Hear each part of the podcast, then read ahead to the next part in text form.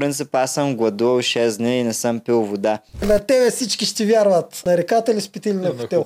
Връзката между мозъка и физическото тяло те развива не само физически, а и психически. Я кажа, ти се беше харесал и после се разочаровал много, нали? Добре. 3 минути ли ще го представяш това? Не знам колко ще го представям, той заслужава и повече, ма. Помниш как представях Юлианка дойде?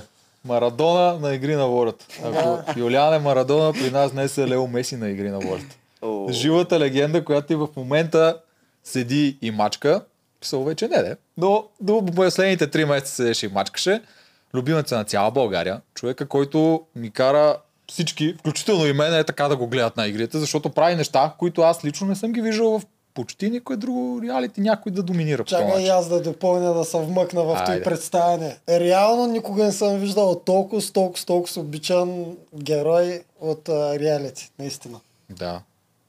Нашия днешен гост. Гогата чупи всички рекорди. Гого, добре си ни дошъл. Добре си ни дошъл. Много се радваме, че си тук. Искаме да си говорим. Мерси за това приятно посрещане. Моля, ти благодаря, че прие поканата. Това отмятане за доминация, да, прав си. Просто няма някой, който да каже нещо друго. И въпреки това, защо сега си при нас, а не си на плажа с чека, ето така.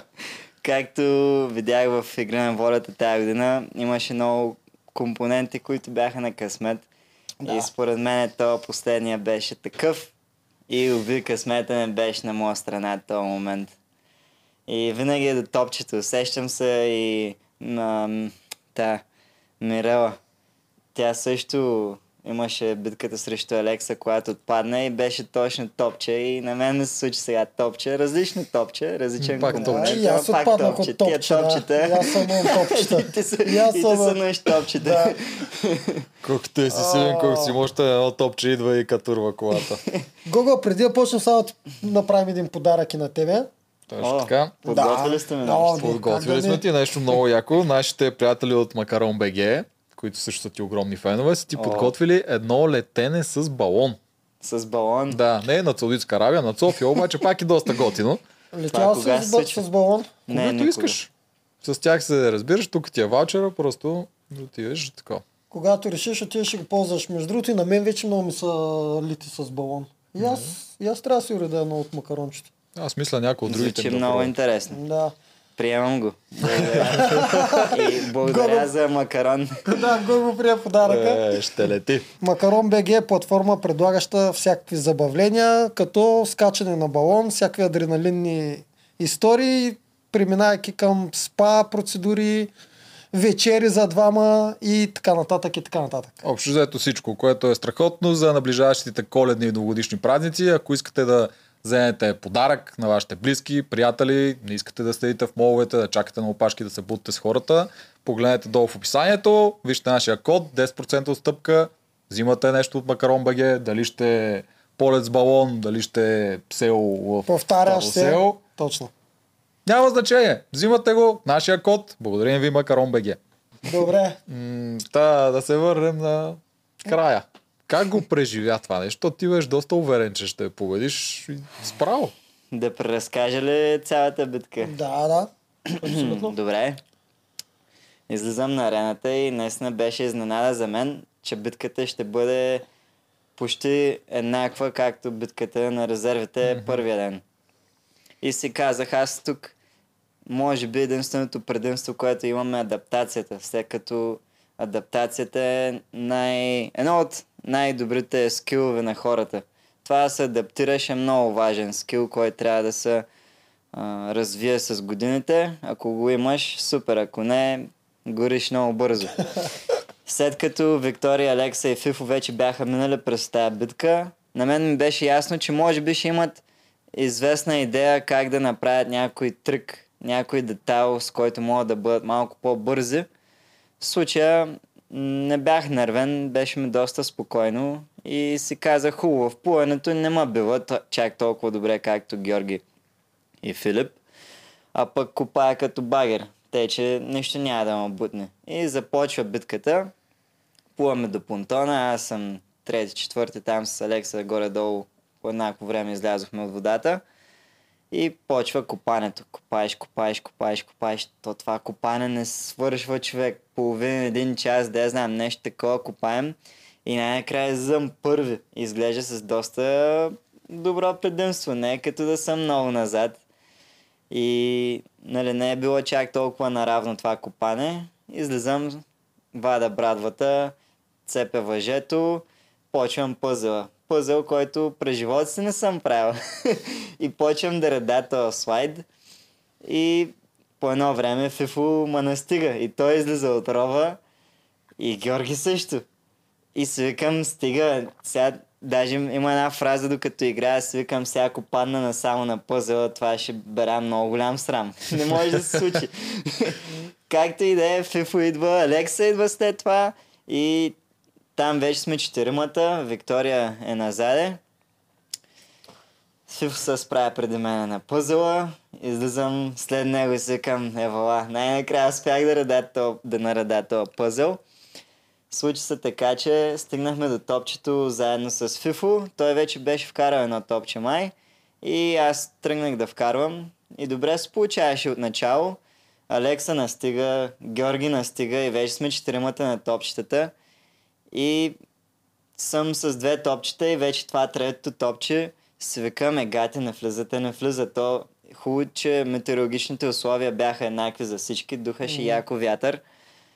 И затова не мога да се оплача. Просто трябваше да оцелиш тайминга, в който вятъра не духаше към теб и да направиш перфектното съчетание от гради на зигзаг да се влезе топчето.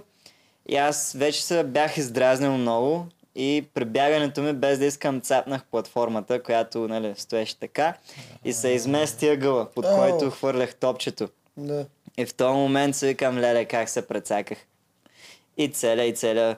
Алекса свърши, Фифо свърши, Георги с две топчета, аз съм с две топчета. Има огромно напрежение, кой ще вкара третото топче първи. И аз се опитвам да се наглася след това платформата, ама не се получава. В крайна сметка Георги оцели късмета, вкара третото топче, аз се викам, стига, то финал, който толкова време желах. Алекса, Фифо и Гого. Гого, ама другия Гого. Георги. Което е вала. Момчето наистина се постара. Много е силен. Въобще не съм го подценявал. Просто аз си бях набелязал вече двама противника, които исках да се срещна на финал. Това бяха Фифо и Алекса. Не стигнах до там, но какво се прави? На една крачка до големия финал. Гузно ми е. На момента аз вибрирах направо. Усещах цялата енергия, гняв, всичко емоционално. И си казах, какво да направя? Аз сам се прецаках, нищо не беше нагласено. Смятам, че дори на самите продуценти им стана тъпо. Как така Георги, т.е. Гого, не успяват да минат полуфинал? Ще ти кажа, сигурно милиони хора им стана тъпо. Да, всеки имаше представа в себе си, дори и аз самият, ще бъда на финал категорично. Но ви има някакви компоненти, които не можеш да се справиш. Това звучи някакси все едно така е било писано. Не знам дали вярваш в такива неща, ама ти дето мачкаш на всичко и накрая, дето не се изнервяш почти никога за нищо, накрая се изнервяш, леко си мърдаш тази глупа там платформа или каквото е. Да. За да не ти влезе едно топче, което ти остава едно топче, звучи някакво като сценарий писан отгоре някак. Може па да е за добре, бе, знаеш, никога не знаеш какво ще се случи. Ами виж, моята цел, влизайки в Игри на волята, беше да се докаже, че аз мога физически с каквото и да било. Даже начина, по който влязах в Игри на волята, беше много смешен. Какъв честно беше, казано, аз миналата година, ноември месец, преди една година, се дойдох за ваканция от Саудитска Арабия един месец. Е така, имам се ваканция и си идвам в България. И отивам в един приятел, в един колега и той беше пуснал Игри на волята точно тая вечер да гледа. Аз въобще не съм гледал нито един сезон, нито един друг епизод от Игри на волята. Това е за първи път, ноември месец, миналата година, се запознавам с игрите. Даже не знам дали ти беше или не, ти аз беше. Май вече ме няма. Аз той може дори да не помня героите, дори не помня каква битка беше. И колегата ме вика, брат, ти ако се пуснеш тук, ще ги пръснеш. Ти просто си за тия игри. Аз стоя и гледам игрите и викам, не изглежда чак толкова трудно.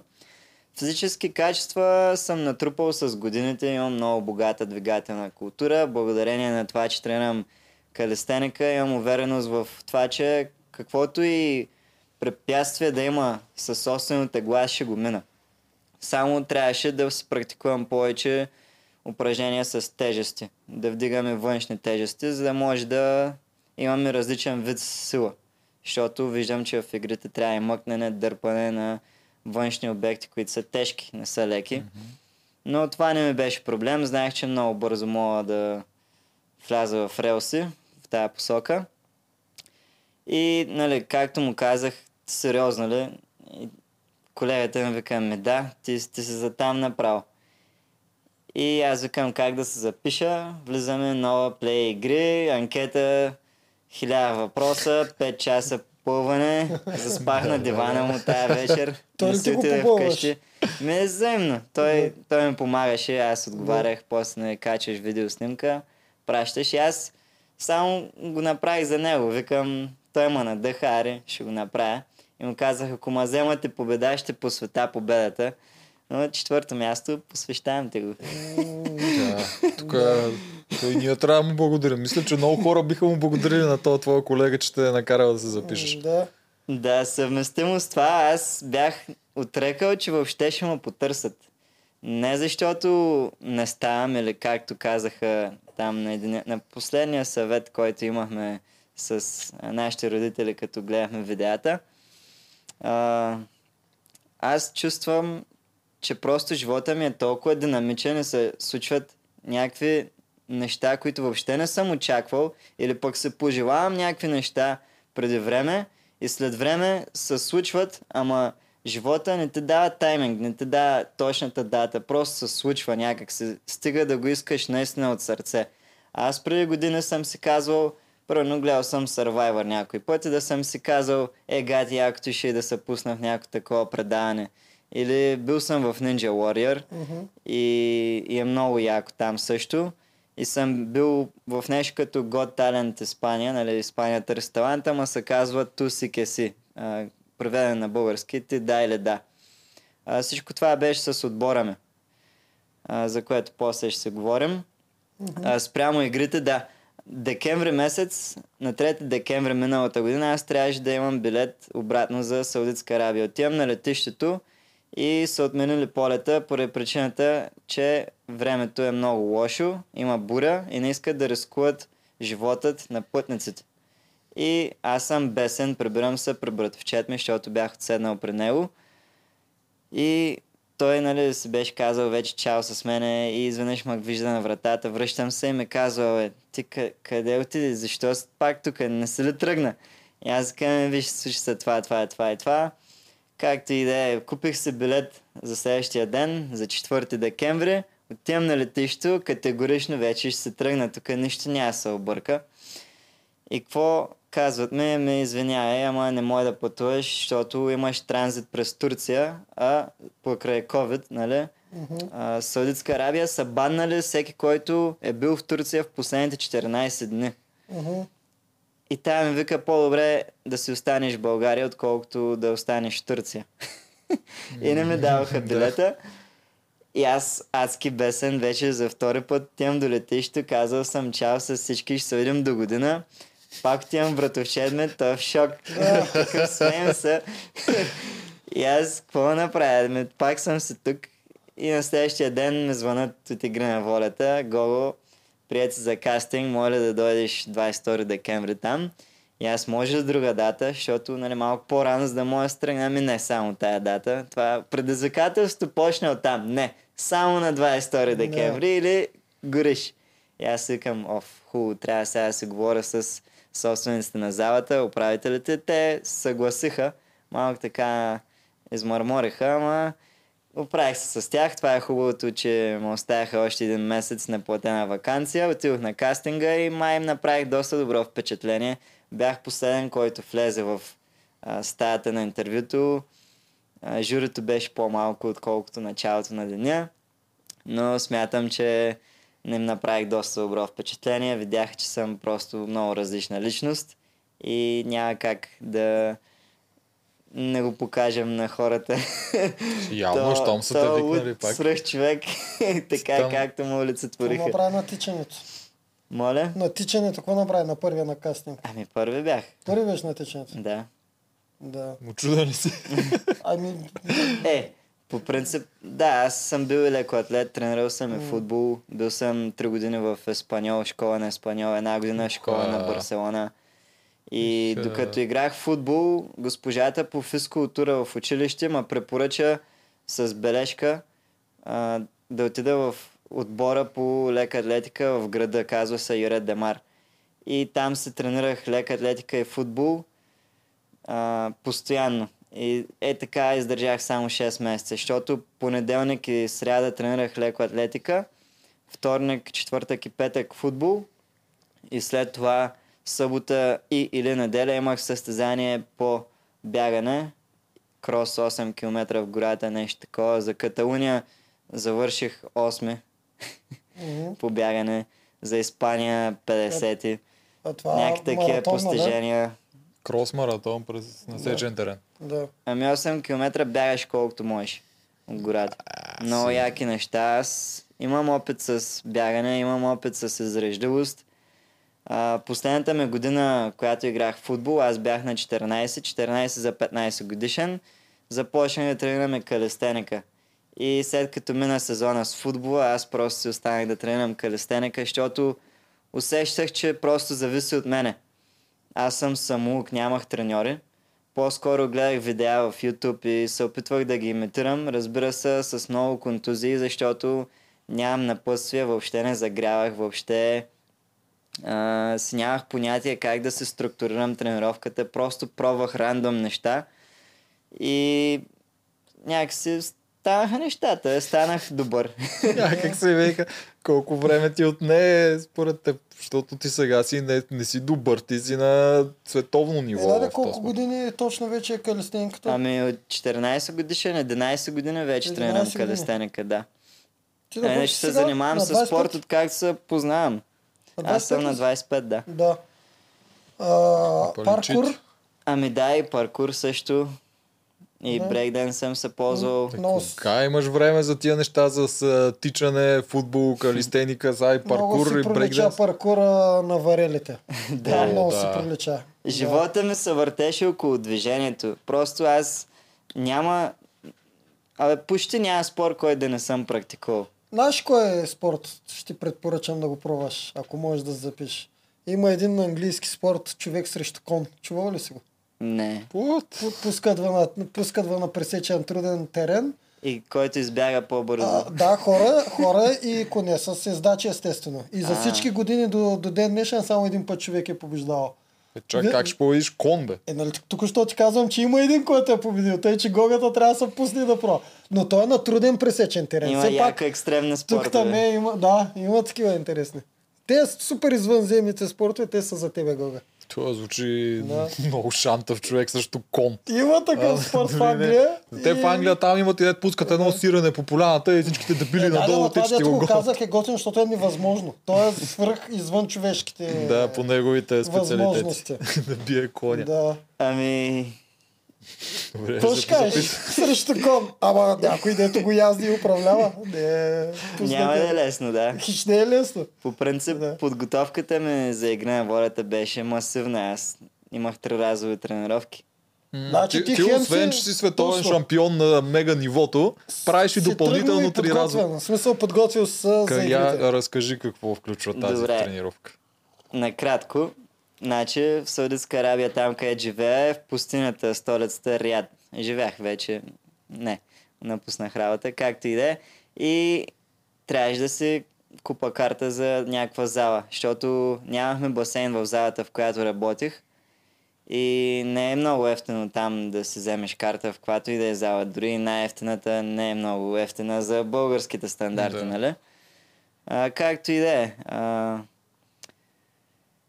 Записах се само, за да мога да плувам. Защото аз не съм от най-добрите пловци, ама трябваше да си плувам. Знаеш, че това е много важен компонент за Игри на Волята. Така че сутрин ходих да бягам около 10-15 км. Това ми отнемаше около час. И това го правих около 3-4 пъти в седмицата, защото също така се сложих като предизвикателство да правя състезания преди Игри на волята. И състезавах на Spartan Race и на маратон. Един вид трябваше всички тия компоненти да ги комбинирам заедно. Така че след бягането се прибирах в къща, ям някой плод, любимите ми между тях ананас и манго.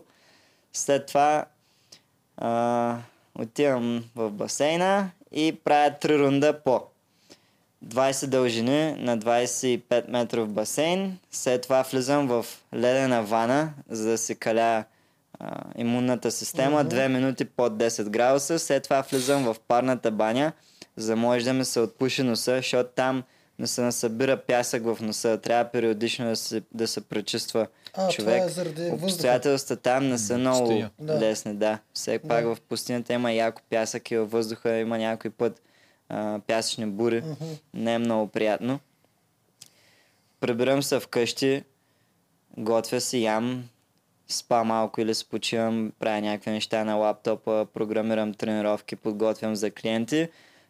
Пак ям, отивам в залата, вода тренировки. Между тренировките, които вода, класовете ми, се тренирам за себе си. И в зависимост от деня, някой ден ще е издръжливост, някой ден ще е сила, някой ден ще е само със собствено тегло, някой ден хибридно собствено тегло и тежести, друг ден само тежести. И триразови тренировки можех да правя 3 пъти в седмицата, някой път дворазови само, примерно само бягане и следобяд се тренирам, или само плуване и следобяд се тренирам.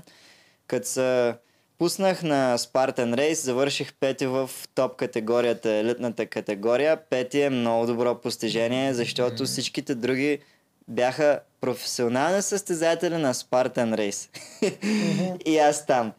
И завърша 5 от 20 и няколко човека. Да. Аз даже се мисля дали пък да не започна да се пускам само на Spartan Race да състезавам. Просто ме трябва малко повече кардио, защото не съм много бърз както тях. И беше много гадно. 3 градуса в пустинята, много сухо и просто аз не бях свикнал на такива обстоятелства.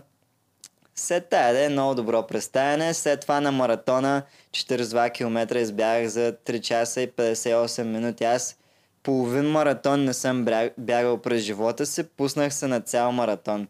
Тренирайки, бягайки 3 пъти в седмицата по 1 час. 10-15 км. И тая подготовка за Spartan Race беше най-кратката, защото от януари до февруари имах около 3 седмици. След това маратона беше на 5 март. Тъй, че имах 2 месеца подготовка за маратона и година Игри на волята. Аз смятам, че физически, за да си готов за Игри на волята, ти вече по принцип трябва да си готов физически. Точно, не можеш за 6 месеца да се подготвиш и да бъдеш някакъв свръхатлет. Не, не може. Дори да се зобиш. Да, ако се зобиш още по-лошо стане. Още по-лошо. На кардиото още по-зле. По-скоро ти трябва да си атлетичен, за да можеш да попълниш всички тия комплексни упражнения, които излизат и ти ги представят в Игри на волята. Защото мускулната памет, тя трябва да бъде тренирана с години, за да може да не пада толкова лесно. Да, аз смятам, че обема на движение е много важен. А иначе да се усещаш центъра на тежестта е много важно също, за да знаеш всяко движение, което направиш, да е съзнателно, да не е рандом. Да не е, мръднах се ръката, защото да я знам. Не, ти знаеш, че си дигаш ръката, ти знаеш, че си изпъваш лакетя. Както може да знаеш, че правиш стойка на ръце, както знаеш, че можеш да се набираш. Тоест, това muscle-mind connection, връзката между мозъка и физическото тяло е много важна и това те развива не само физически, а и психически. Имаш много повече увереност в себе си, имаш много повече самочувствие спрямо това, че имаш повече контрол над тялото си, усещаш, че имаш повече контрол над ума си и спрямо емоциите, емоционално се чувстваш по-добре, защото тренирайки стават някакви хормонални процеси в тялото и, да кажем, хормона на щастието се отделя при тренировка. Да, ендорфин. Да. Много подобно също, след като имаш полуфакт. Това е съвсем съходно. Затова на мен много ме харесва да тренирам. Карам да се чувствам много добре, много уверен в себе си, много добре се чувствам тялото и много ме удовлетворява психически. И защо много хора казват, ами аз тренирам за да разтоварвам. Не, че са натоварени физически. По-скоро натоварват се физически, за да разтоварят психически. Защото този психически натовар, този психически товар се случва, когато човек не е динамичен в живота си и е някакъв спрял. И няма междинна позиция. Или градираш, или деградираш. Или се развиваш, или вървиш наобратно. Защото междинната позиция не е за дълго. Не може да се задържиш неутрално, нито да се развиваш, или нито да деградираш. Да, в един момент нагоре, или надолу. Деградация. Няма как. Ти споменаваш това, дето е майнд и... Muscle-mind connection. Muscle-mind, да, където си мислиш всяко, вдигаш си ръката, всяко нещо. Това се забеляза много при теб, че наистина всяко едно твое движение имаше някакъв смисъл. Да. Абсолютно. Аз не съм виждал друг човек, който да го мисли това, между другото. Независимо всички, те спортисти, много, милион и в Игри на волята, извън Игри на волята. Но това само при теб съм го виждал. Ти как стигна до този извод? Как го тренираш тук, това ли? Как започна да го правиш? Прокарахме някаква фраза мускулна интелигентност, физическа интелигентност, защото не знаем как да го кажем това нещо. Точно да се обясни. Ето винаги ти хрумва веднага точно как трябва да се държиш, за да можеш да използваш целия си капацитет. Адаптация. Да. Ако се тренирало тялото ти в много различни обеми на движение, тая мускулна памет на тебе ти е понятно какво се случва тук. И аз, примерно, съм раздробил много добре физическата кондиционна подготовка. Разбирам от анатомия, разбирам от биомеханика, разбирам от тялото. И най-вече съм експериментирал много със себе си, с все различни спортове, с все различни движения, да се дигам тялото под какъвто и да е ъгъл, да държа изометрия, да правя спринтове. Като цяло се обобщава от това да имаш съзнание към това как да се движиш, да го правиш съзнателно, да знаеш, че сега като мигаш.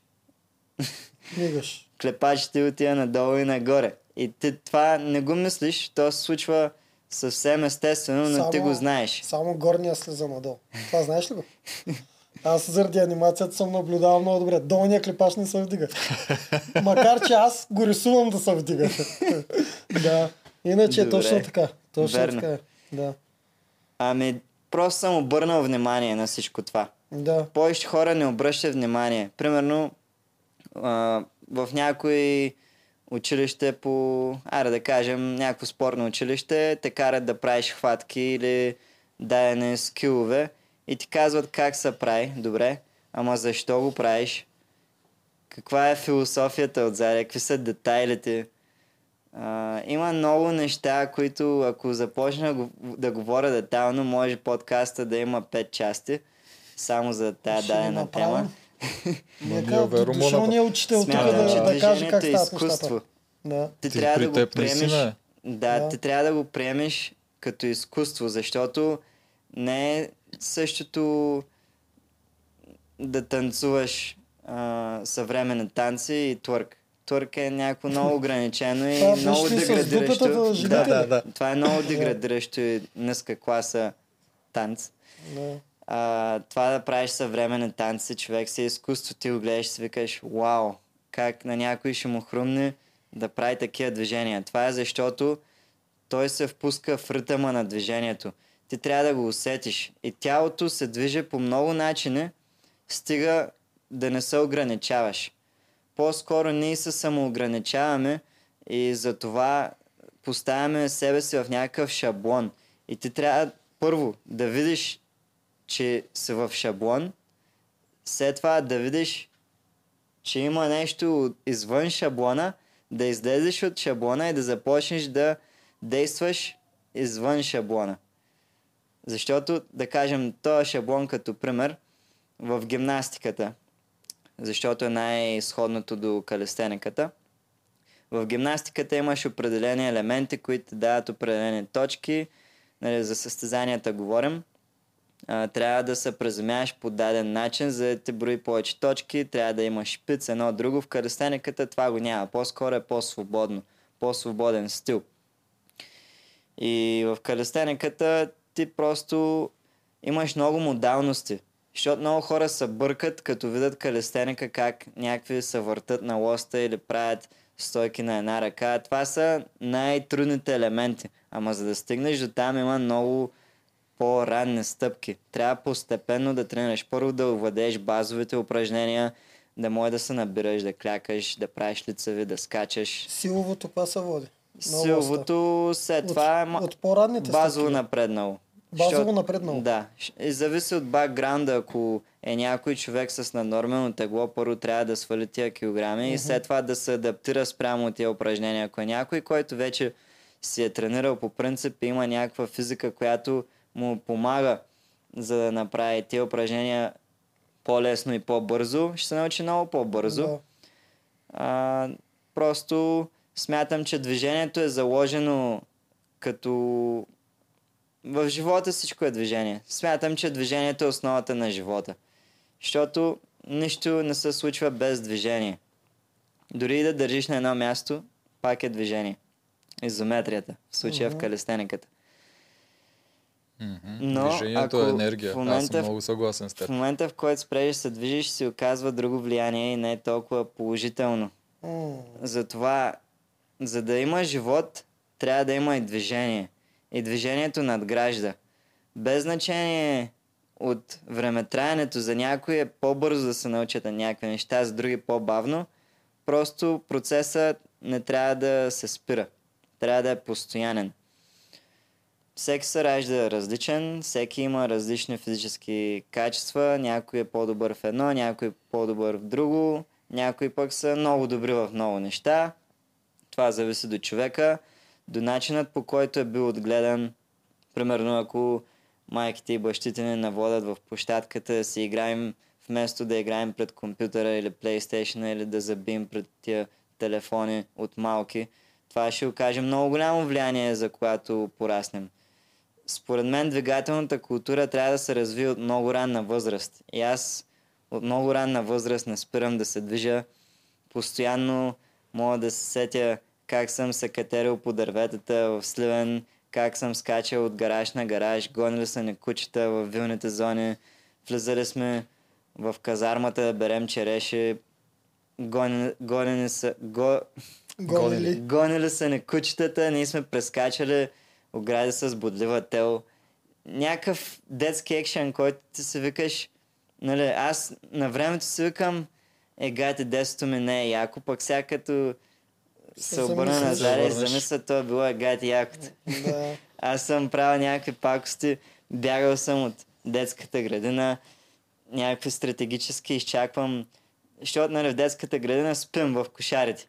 Да. И аз чакам да заспят госпожите и избягам от детската градина. Излизам на стълбите, гледам, няма никой чисто. Мама Гого, ти че дал? Да, два пъти избягах от детската градина. На третия ме фанаха. Разбирам се вкъщи, баба ми вика, Гого, какво правиш тук? Аз ми не ме стоеше в детската градина. Аз на 5 години избягам от детската градина. Представяш няколко лапе на улицата.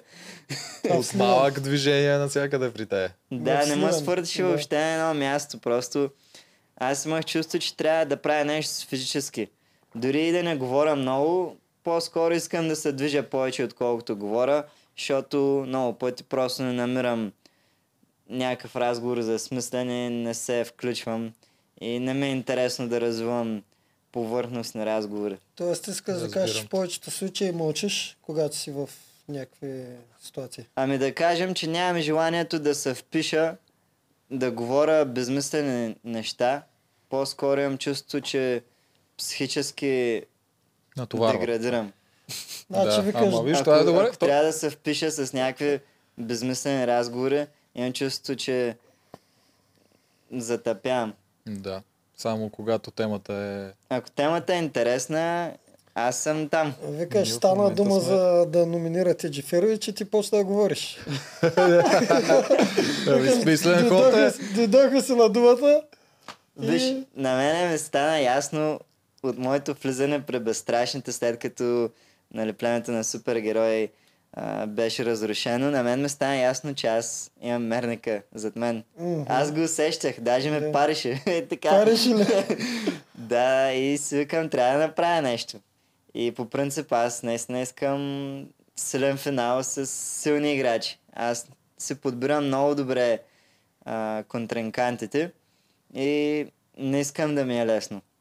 Ако ти ако ги биеш преди това, не е ли всъщност пак, примерно ако биеш Фифо на полуфинал, това не означава ли, че пак си го бил? Ако биеш кой там, Жоро на предната елиминация, пак си го бил? Си иска якия... Ама виж, аз съм на мнението, че смятам, че в Игри на волята се дава шанс на всички по еднакво и ако има една битка, където има жена и мъж, те ще се съобразят и няма точно да дадат някаква свръхсила битка, където жената няма да има много голям шанс, по-скоро ще е уравнен.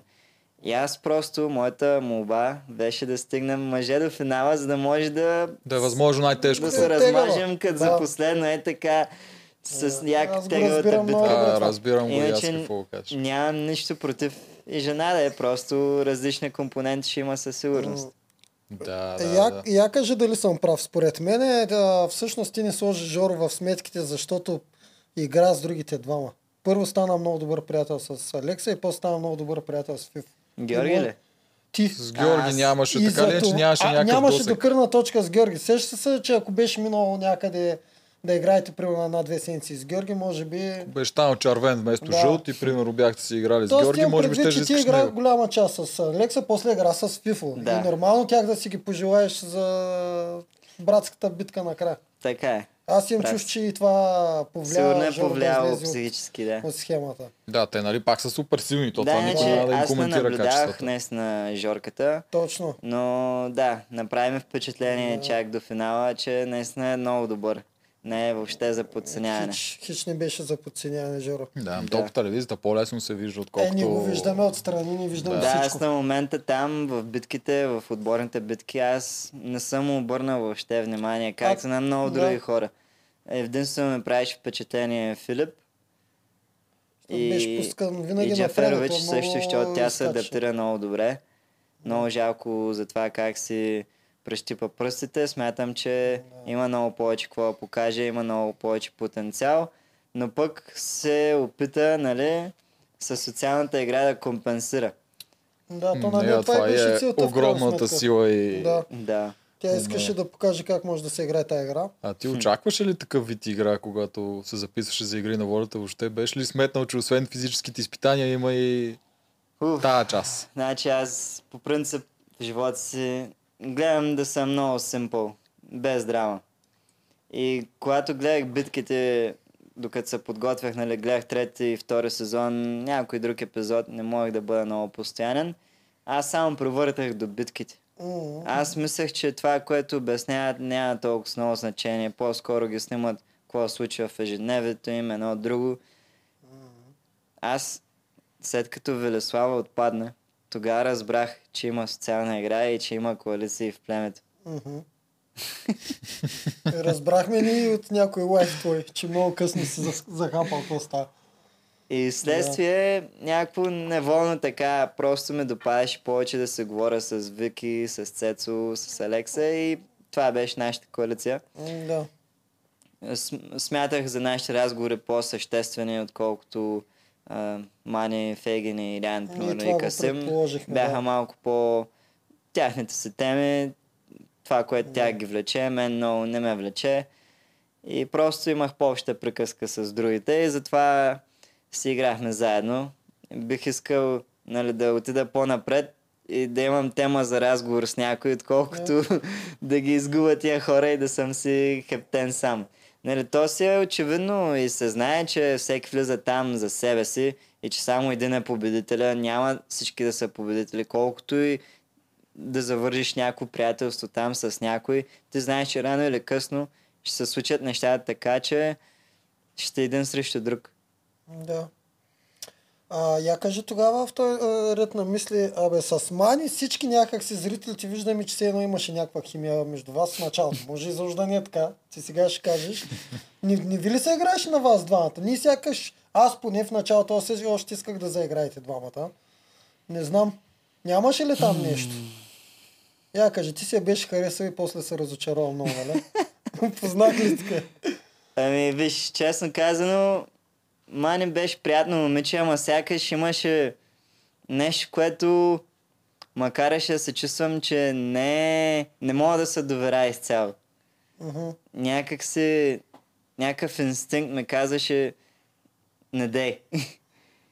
Нали, защото аз се опитах, всъщност имахме разговори, където се говорихме, даже аз си бях казал, виждам те като копипейст на мене, според мен имаме много сходни качества и може да вървим напред заедно. Ама следствие, нали, те си направиха тройката Фегин, Елян и Мани и аз просто вече играх с Вики, Цецо и Алекса и Касим се нагоди пред тях и то стана съвсем естествено този процес. А с Вики, Цецо и това там разбирахте ли се кой за кой да гласува, защото ние имаме един съвет, който тук доста пъти се чудиме с него как точно така се паднаха гласовете, когато се номинираха Мани и Илиан. Тоест, твоите два гласа бяха много странни. Да, бяха перфектна, смисъл перфектно се разпределиха, точно така да стане, че те два. Прав си, съвсем невинно. Аз до онзи момент мислех, че ще е хубаво да си пратим силни играчи, за да може да елиминират другите играчи. И аз бях тотално доверчив в това, че Мани и Илян ще се върнат. Просто нямах никакво колебание. И спрямо това се случи така, че те сметнаха, че аз играя срещу тях. И вече доверието им се изгуби спрямо мен. И след това нещата бяха много по-трудно да се завържат много други отношения. Разбирам. Ама ти тогава беше казал, че Юлиан го праща, защото е слаб. Илиан. Що се му викаш Юлиан? Юлиан е всеки път му бъркам. Е, горкия Юлиан. Юлиан всеки път му бъркам името.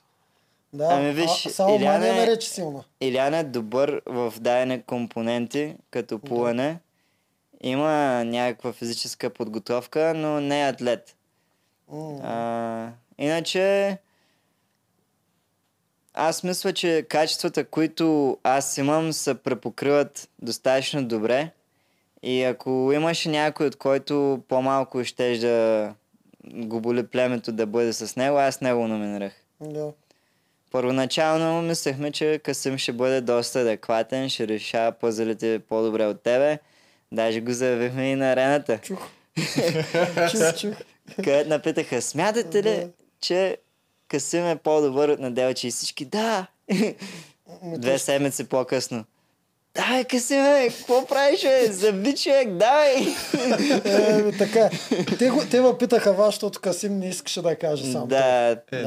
Той е скромен, той е много добро момче. Със сигурност е мастър на пъзелите, ама друго е да си вкъщи, друго е да си под напрежение. С камери около тебе, отбор, който разчита на тебе, трябва да се справиш по-бързо, за да може да отидеш на резиденция. И така 2 пъти човек. Каза го много правилно. Хем камерите, хем отбора. Те две неща са голяма тежест. Много, хем се чудиш, ще се издъниш ли яко пред цяла България, хем дано да ни гладуват твоите хора заради тебе. Това е някакъв по-млад човек. Тук голяма отговорност иска тук. Направо си го смачко. И тъй вървим насам, ти по едно време то ония пъзел, дед го нареди супер бързо. Как то с драконите. Да, кръгля. Ти под напрежение хични си по същия начин. Аз в ония момент сякаш нямах напрежение. Напрежението дойде като не виждах частите. Сега, какво се случва тук? Липсват части. Напрежението беше, че бях... Какво се случва тук? Липсват 65 части. Аз душата си оставям на тара. Човек, имитираш ма по същия начин. Това беше много добра имитация на мене, който имитира Гого. Инсепшън. Ами, този пъзел аз го виждах. Просто това беше пъзел, който аз си казах, ще го нареда без проблем. Просто картинката я визуализирах преди дори да наредим пъзела. Не, че съм го виждал на преден епизод въобще. Ама той го няма, те са нови картинки. Картинките ги сменя, да. Ами ето, аз просто бях... Не е тренирал. Толкова бях уверен, че ще го нареда, че си казах, стойте на мене, аз стивам да реда този пъзъл. Ама чакай сега да ми дойдеш втори, аз говоря за първия с Касим първия, да. Да, нали за него бърш? Да, с драконите. Да. Там, където издавахме с Касимчо и той видя, че някаква част липсва, ама и на него не му хрумна да гледа в това, в съндъка. И чак накрая, като останаха много малко части, казаха, тук наистина липсва части. И тогава ме хрумна да отида до съндъка и да видя, че всъщност части са там. И просто ние щяхме да бъдем на резиденция. Да. Много близко беше тогава. И точно от 4 това. Минути ги скъсихме на 13 секунди пред нас за безстрашните. Това беше най-добрия пъзъл, който бях редял.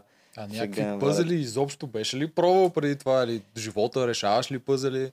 Значи да, като малък с баба и с майка много пъзели, ама последните 8 години не бях редял, но се купих един-два пъзела преди Игри на волята. Значи ти все пак отговорно си подходил към Игри на волята. Страшно отговорно. Ами да. Да. Не Што само физическата част, ами се редях и пъзелите. Даже заребих и моите ученици в залата да редат пъзели и те си купиха подобни пъзели. Това ти е с парченцата ли? Такива ли купуваш? Ами ще покажа после, да. Добре. Някакви много яки пъзели. Защото аз отивам в книжарницата и ги питам, може ли на каста, може да ми дадете някой нестандартен пъзъл? Те, какво имаш проведат нестандартен? Да не е това, който е да се пасва картинката, ами някакъв за логически. Логически. И те там ме запознаха с два и аз като си ги купих и бяха много добри. А един от тях е то първия, дето Касим нареди на първата териториална. И аз мислях да се пусна с него. Ама след като Касим каза, ой, аз го мога, аз казвам, хубаво, дайте си момче, Велеслава му помогна много добре. И първа седмица на резиденция, след като на подцениха, след като бяхме паднали точно на първата ни битка, там на плажа без храна, само с някакъв сух хляб, сухари, с мародия. И да, беше много яка победа. И в ония момент... Аз знам, че не сме яли. Аз показвах даже дихателни техники на моето племе. И обясних също така за храненето, че е много важно, ако влезем сега в резиденцията, да ядем плодове, за да направим хубава захранка. По принцип аз съм гладувал 6 дни и не съм пил вода. Свалих 7 кг. Той експеримент си го направих за себе си, защото имах една много гадна контузия на врата, след като играх граплинг 2020. И пробвах какви ли не процедури, масаж, спрях да ям месо и млечни продукти. Почувствах се много по-добре. Ами аз бях on and off. Ага, да. Като се включваш тук. Да. И не се оправяше тая контузия. Имах засегнат нерв на прешлен. И нали знаеш, като боли нещо има някакво топче. Mm-hmm. Като се пипнеш, прескача. И аз го имах също на врата. И... започнах да чета. Един мой приятел ми каза за гладолечение, че той го е правил. Да. Просто ти не пречиш на тялото си да се възстановява. То е най-естественият процес. И аз викам, добре, ще се пробвам 3 дни. 3 дни минават. Викам, мога повече да издържа. Стигам до 5-я ден и там нахъсвам се с колегата, защото го направихме заедно. И издържахме още 1 ден, 6 дни. Без храна, без вода. Без храна и без вода. Ма да те питам, леката версия ли абсолютно наистина без никаква? Що и без вода? Лечебния глад има и лека версия, аз я знам и не. Да, ние бяхме по-екстремни. Там се дава и даже малко ябълки, примерно 2-3 ябълки на ден или една нещо такова. Ние направихме екстремния глад. Без, но за 6 дори, да, без да си мием зъбите, без да си мием тялото, без допир до никаква вода. Нито храна. Mm-hmm. През цял ден трябваше да сме възможно най-малко време на слънце. Най-малко? Слънце. Не, ти ще дехидратираш и без слъняш вода, ако си изпотиш и тази дете имаш, то става още по-зле. Беше непозволено един вид последните 15 минути на заля, за да излизаме. Защото, да, слънцето... А то ти си в Саудитска Арабия си ли? Не, аз бях тук в България, в Емона. Да. Варненски надзор? Ами, не, бяхме в Емона при Витарама. Те са много, много добри, много големи професионалисти. Все още имат център, ама сега не е в Емона, някъде тук около София. А той е до 21 дни. Нали, толкова по принцип са ми на баш лечебния год. Ако не, аз зависи от времето, с което разполагаш. Да? Иначе екстремния глад, ние 6 дена го направихме, свалихме 7 кг. При което захранването е най-важното. Да, то там може да пукне човек. Да, ако не го направи правилно след това жмито, това е бати стреса, това трябва веднага да си излезе. Според тебе моите болки в кръста, дето от една година му боли, че минат ли след че имам глатове човек? Трябва да се пробваш, няма да разбереш докато не се пробваш. Аз виж какво ще ти кажа, значи за 5 месеца пробвах какво ли не, нищо не работи. На втория ден на гладния пост усещах как болката се увеличава. На третия и четвъртия ден болката беше в своя пик. Беше по-болезнено, отколкото когато се бях контузил. Значи аз за да стана от леглото, трябва да се хвана главата и ставаме и така, да се движа от рамото. Нали знаеш, като се сковам. И петия и шестия ден това топче започва все едно да се смаля и изпаря. Докато на деветия ден, нали вече след захранването, изчезна и болката изчезна. И до ден днешен съм супер. Това беше магическото ми възстановяване.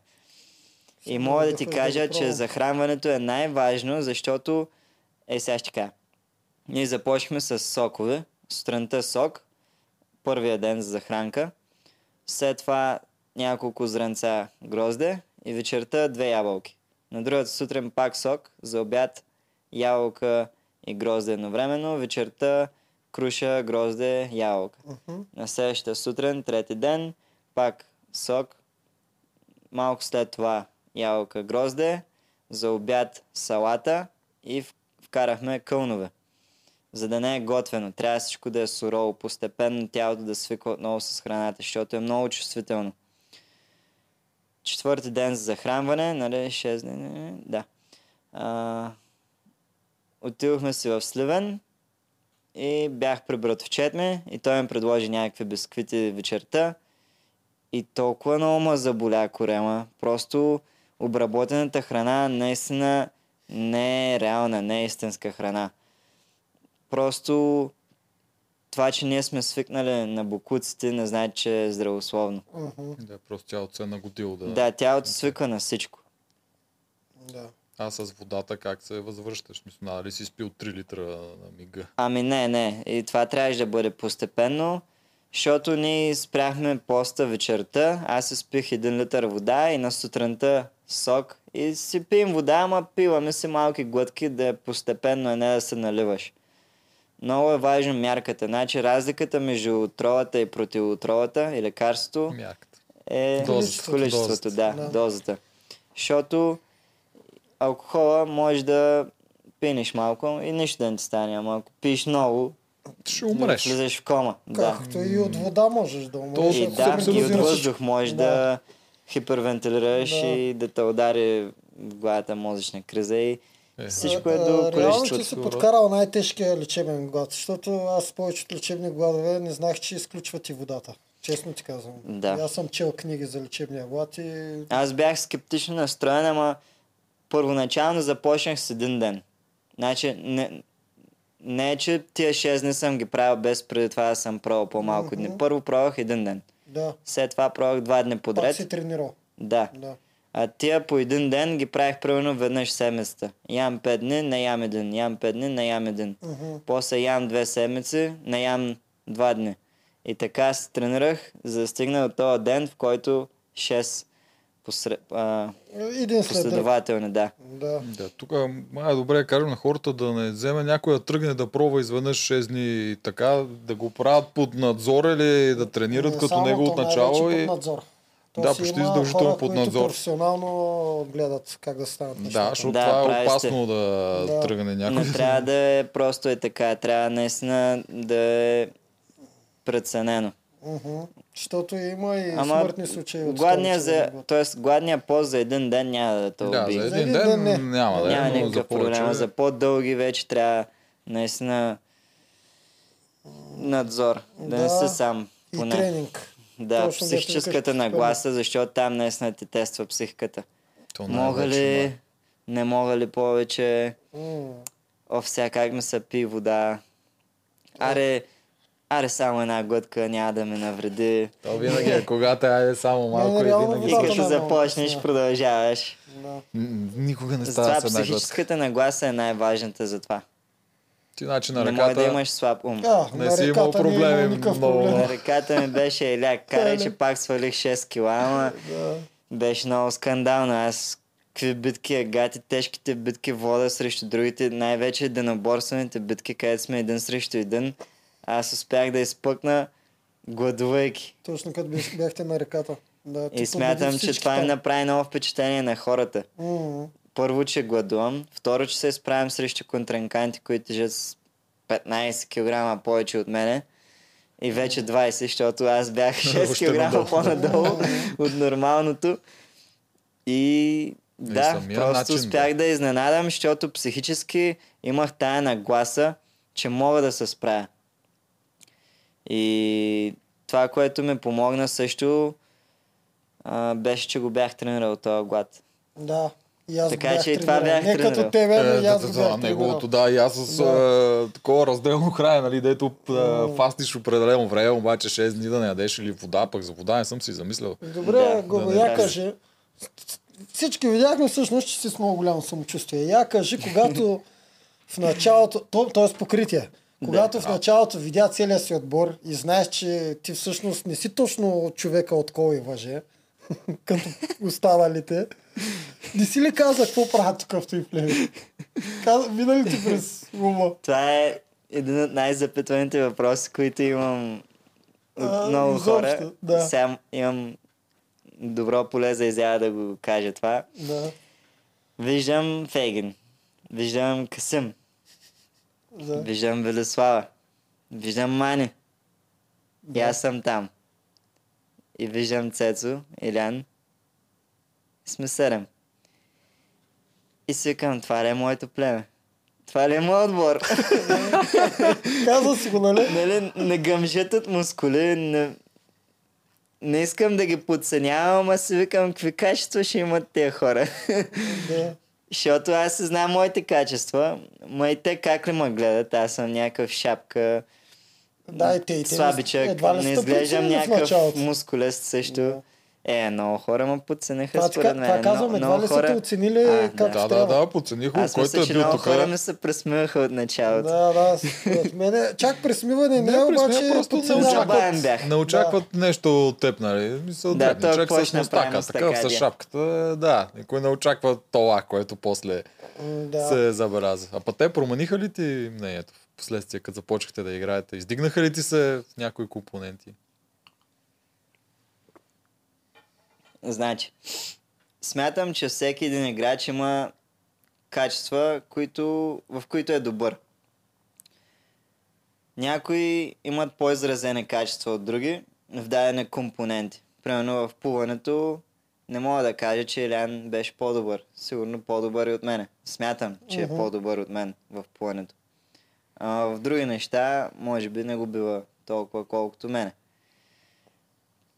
Така че после като теглиш чертата, кой компонент е по-важен и кой ще ти е по-добре. Примерно аз го правя, нали знаеш, като пирамидки. Да кажем, този компонент ти си 100%, този компонент ти си 50%, този компонент ти си 10%. Аз се опитвах да задържам всички компоненти на около 80%. Тоест аз не съм най-добрия в нещо, но съм много добър в много неща и тая комплексност ме дава повече дивиденти, че мога да правя повече неща. Дори да не плувам толкова добре, колкото Фифо или Жоро, мога да държа по-дълго на кола, това където спасих племето от номинационна битка, за кръст. Дори да не мога да вдигам толкова тежко, колкото Аспарух или колкото Цецо или Гената. Пак успях да вдигам тежки чували и други неща, които смятам, че ме слагат на по-добро ниво, като обобщим всички качества. Точно така, комплексност. Да. Това е абсолютно пример за комплексност. Да, преценях моите съплеменници и тяхната комплексност И те изразяваха много добри качества в дадени компоненти, ама не във всички. Да, и цялостно се смъкват процентно по-надолу. Да. И реално ти си го преценил Илиан, че горе-долу върши работа като твоите, само показатели, само че по-ниско и съответно няма да бъде забелязан. Ако отпадне. Да. Тоест няма да се отрази на физическата игра. А онова, дето се беше отказал там, това не те ли подразни също? Касим, къде го беше броил процентно? Ами първоначално мислех, че ще реди пъзели много по-добре от всички не. Знаех, че физически не е много добре подготвен. Трябва да се примерите с тия проценти на физическите заради огромния процент. И мислехме, че ще компенсира, да. Ама вследствие не компенсира. И паднаха много надолу общите проценти. Да, точно. Да. А ти какво го пита, извинявай? За Илиан, когато пусна там, когато дърпаше и се отказа. Аз по принцип много трудно се отказвам. Дори да знам, че губа. Да. Ама така реално... че това зависи до човека. Аз съм състезател, аз съм атлет. Да. Ама реално не видя ли, че той свърши работа тогава? Не видя ли ви към реално, че той свърши работа тогава? Дето помогна на Цецо да би Валери. Че измори Валери супер много. На... Също, защото това доста го коментирахме. Да. Той реално не саботираше, а свърши работа. Просто накрая вече беше обречено и тогава пусна. Да, ти може да го погледнеш от много различни гледни точки. Той не можа и да ви обясни. Тогава. Аз смятам главно, че ако се изправиш срещу някой, трябва да дадеш най-доброто от себе си. Той го даде срещу Валери, извиняй, да. Валерка. Но не направи добро впечатление, че на следващата битка се отказа толкова бързо, защото му се надря кожата или там почувства ребрата да се беше фанал от другата страна. Трябва да го помислиш предварително, като тук те боли, ползвай другата страна. Аз това и направих. Срещу Чакала бях с едната страна, срещу Фифо бях с другата страна, защото вече бях надран. Трябва да се адаптирам. Просто всеки може да се намери оправдание за всичко. И аз гледам да се намирам най-малко оправдание и съм много самокритичен. И защото знам...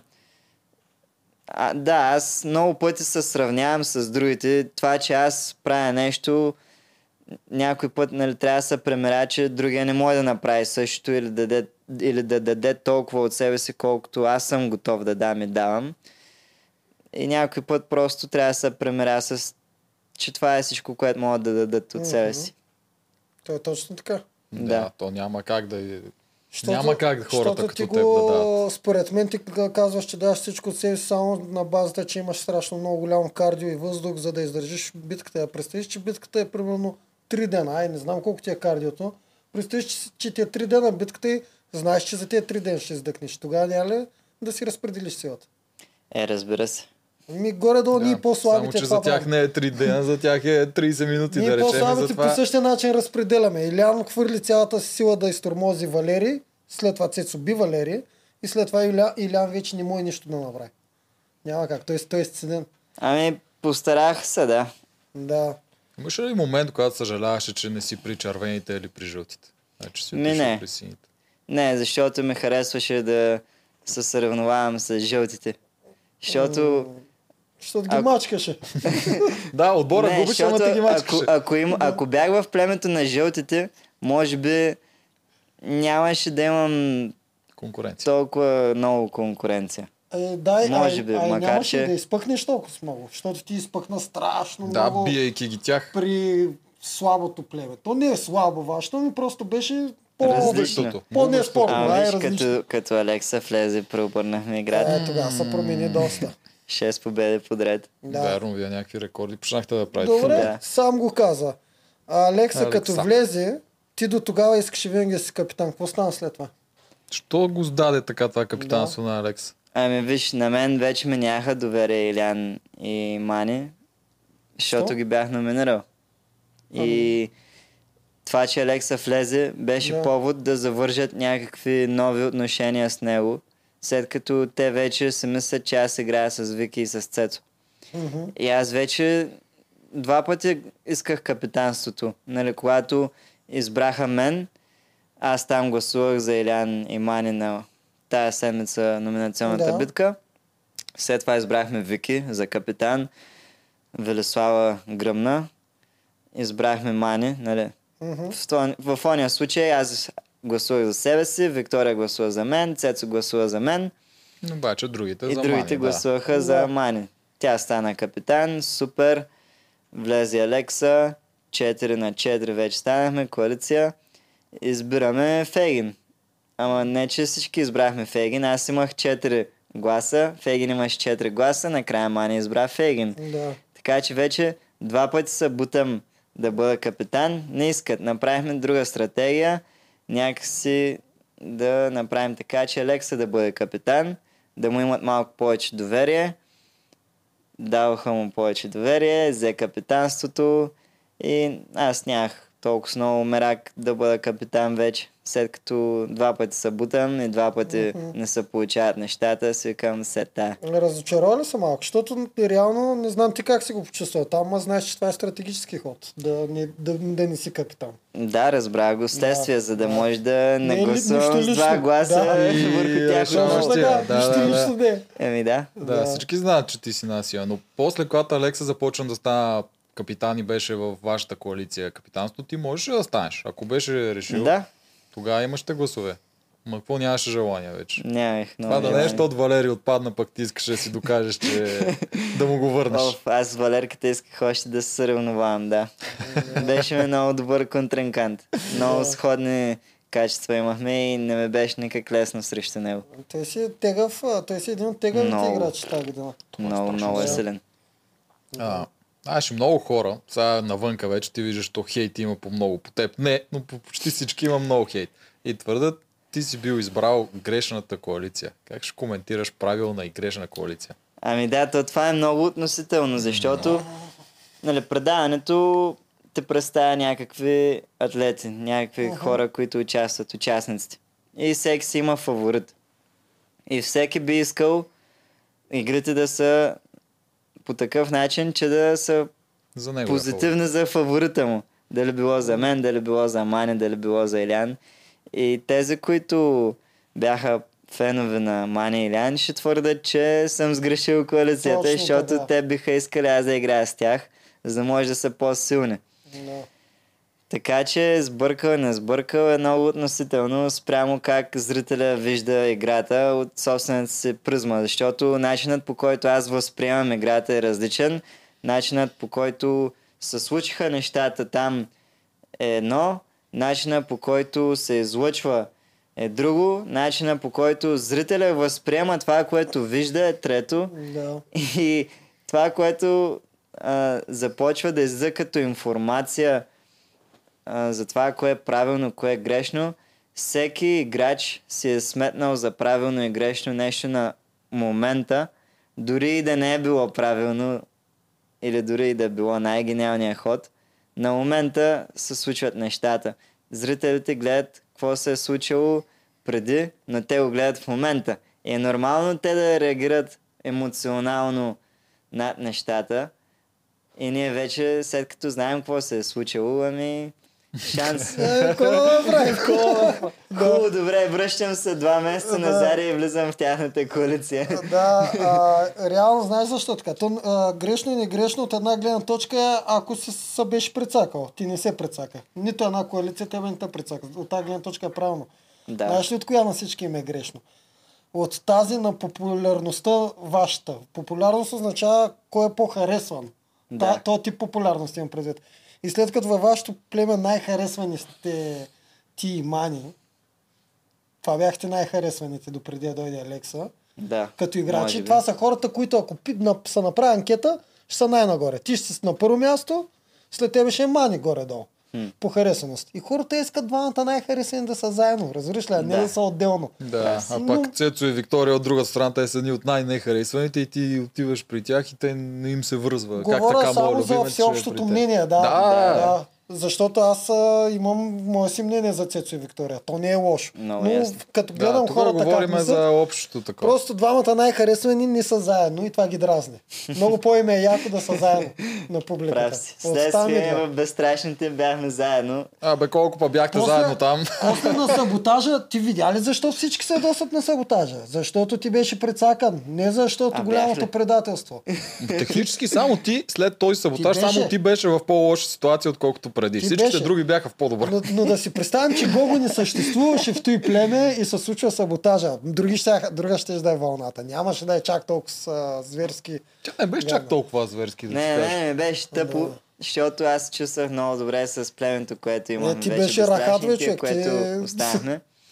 Но следствие, при Безстрашните пак сме силни, бе.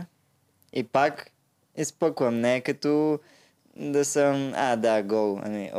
Ама вече си на пангара. Даже си отиди на битка. И тогава си имам мерник, да. Да, вече имаш мерник, докато при супергероите нямаше да имаш мерник. Ако не се бяхте разпаднали, ще си изкараш до края. Така че само ти попадна... Win-win. Да, ти попадна всъщност в по-лоша ситуация. Защото Виктория и Алекс, те отидоха при червените и те станаха шефове. Там никой нямаш как да ги такова. Мани отиде където иска, получи си имунитета, заради който го направи една седмица. Фейгин отиде при Жоро, получи си една седмица. Само ти пострада от този. И това ги издразни, макар че хората също не осъзнаят, че точно след като любимеца им е една ощетен, той ще отиде на битка. Най-накрая те, колкото и да не искат, всъщност това ги кефи в тебе. Те искат да те гледат как... ще гледат как се гледаш. Аз исках да издам на райната. Аз даже се твърдях. Какво да направя, нали? Ако се твърдя, ако аз се казвам, че съм най-добрият, че спечеля Игри на волята, няма значение срещу кой изляза. Да. Така че не трябва да ме е страх от това да ме пратят на елиминационна битка. Ти си го казваш доста често. Няма да ме е страх от каква ще е играта, след като имам увереност, че съм тренирал за всичко възможно тренирано. Да. Да, ти неведнъж се предложи и за капитански елиминационни, и за номинации. Просто не беше настоятелен. Ти си такъв като човек. Да, прав си. Да. Оттам дойде. Защото ти дори когато Алекса, той с неговите сценарии в главата постоянно дете, пита кой иска да е сега капитан, като видяхте колко е сложно. Да, с идеята, нали, че всеки мога да падне. Никой да ни каже нищо, ти пак викаш аз. Добре, при Безстрашните. Колко много се ядоса на Мани, че за първ път всъщност те видяхме в това друго амплуа, дето не си дзен. Много време и със сърдиве човек. Направо 2 седмици там. Тигани ни и дава, какво беше. А ти аз мисля, че до края, докато бяхте там, ти не беше простил за това. Ами виж, нямах доверие в нея вече, така че каквото и да ми каже, нали, както тя нямаше доверие към мен, след като я бях номинирал, когато аз бях капитан, така и аз вече нямах доверие на нея, след като тя разруши племето. Така че просто нямах намерение да играя с нея, защото тъмън се довериш на някой, той те заби нож в гърба и си викам, тук няма случай. И си викам, тук да си видя аз кой е най-силния. И знам кой е най-силния, Фифо. И си викам, братле, виждам, че те мъчат тук, само те пращат на елиминации. На мен даже ми е тъпо, след като си носиш племето на гърба. И му викам, тук трябва да се подкрепяме най-силните. И Фифо, какво вика? Ами той в онзи момент, нали... нямаше ме доверие, вика, тук започнахме да играем и Джаферович, не мога да ти кажа да в момента, ще играем, по-скоро ти ще си на пангара. Така, това беше снимано. Да, там като беше разговора, той седеше на дивана, аз на фотела. И аз му викам, хубаво, да ме пращат, аз ще се върна, после ще се взема грошове, ще имам гласове имунитет, ще преобърнем съветите. Да. Аз бях с това настроение. Горе-долу нещо такова стана. Да, макар че ти... Я кажа малко... те прашаха, пак ще се вършиш. Я кажа малко за вашите оговорки с Метака и с Фифо, защото много странно изглеждаха постоянно там на маста. Имам предвид какво следното. Метака... мислихте ли някакъв план преди това? Значи с Метака аз първоначално не знаех, що за човек е. Не си говорих много с него, по-скоро с Филип. Ама следствие, като започнахме те си лафим повече с Метака, много ме допадна, много лъчезарно момче. Много смях падна с него и разбрах, че той ще е партия и че аз начало смислех, че той е с жените, всъщност. И затова не отидох да говоря с него, отидох да говоря с Филип. Ама след това Филип, нали, ми каза как стоят нещата там. И аз тогава разбрах, че окей, и Митко може да бъде човек, с който мога да играя. И всъщност аз, след като ми обясниха схемата, каква е била с женската коалиция и всичко това, и си казах, сега е момента да преобърнем играта. Вие, ако допреди това сте се борили срещу женската коалиция и сте нямали достатъчно подкрепа, сега имате още една подкрепа. Аре да играем заедно. И те се съгласиха. Просто трябваше да направим по-добри схеми, ама те вече бяха напреднали в играта женската коалиция. Малко... женската коалиция пробва ли да говори с тебе, някак си да те дръпне при тях? Ами не.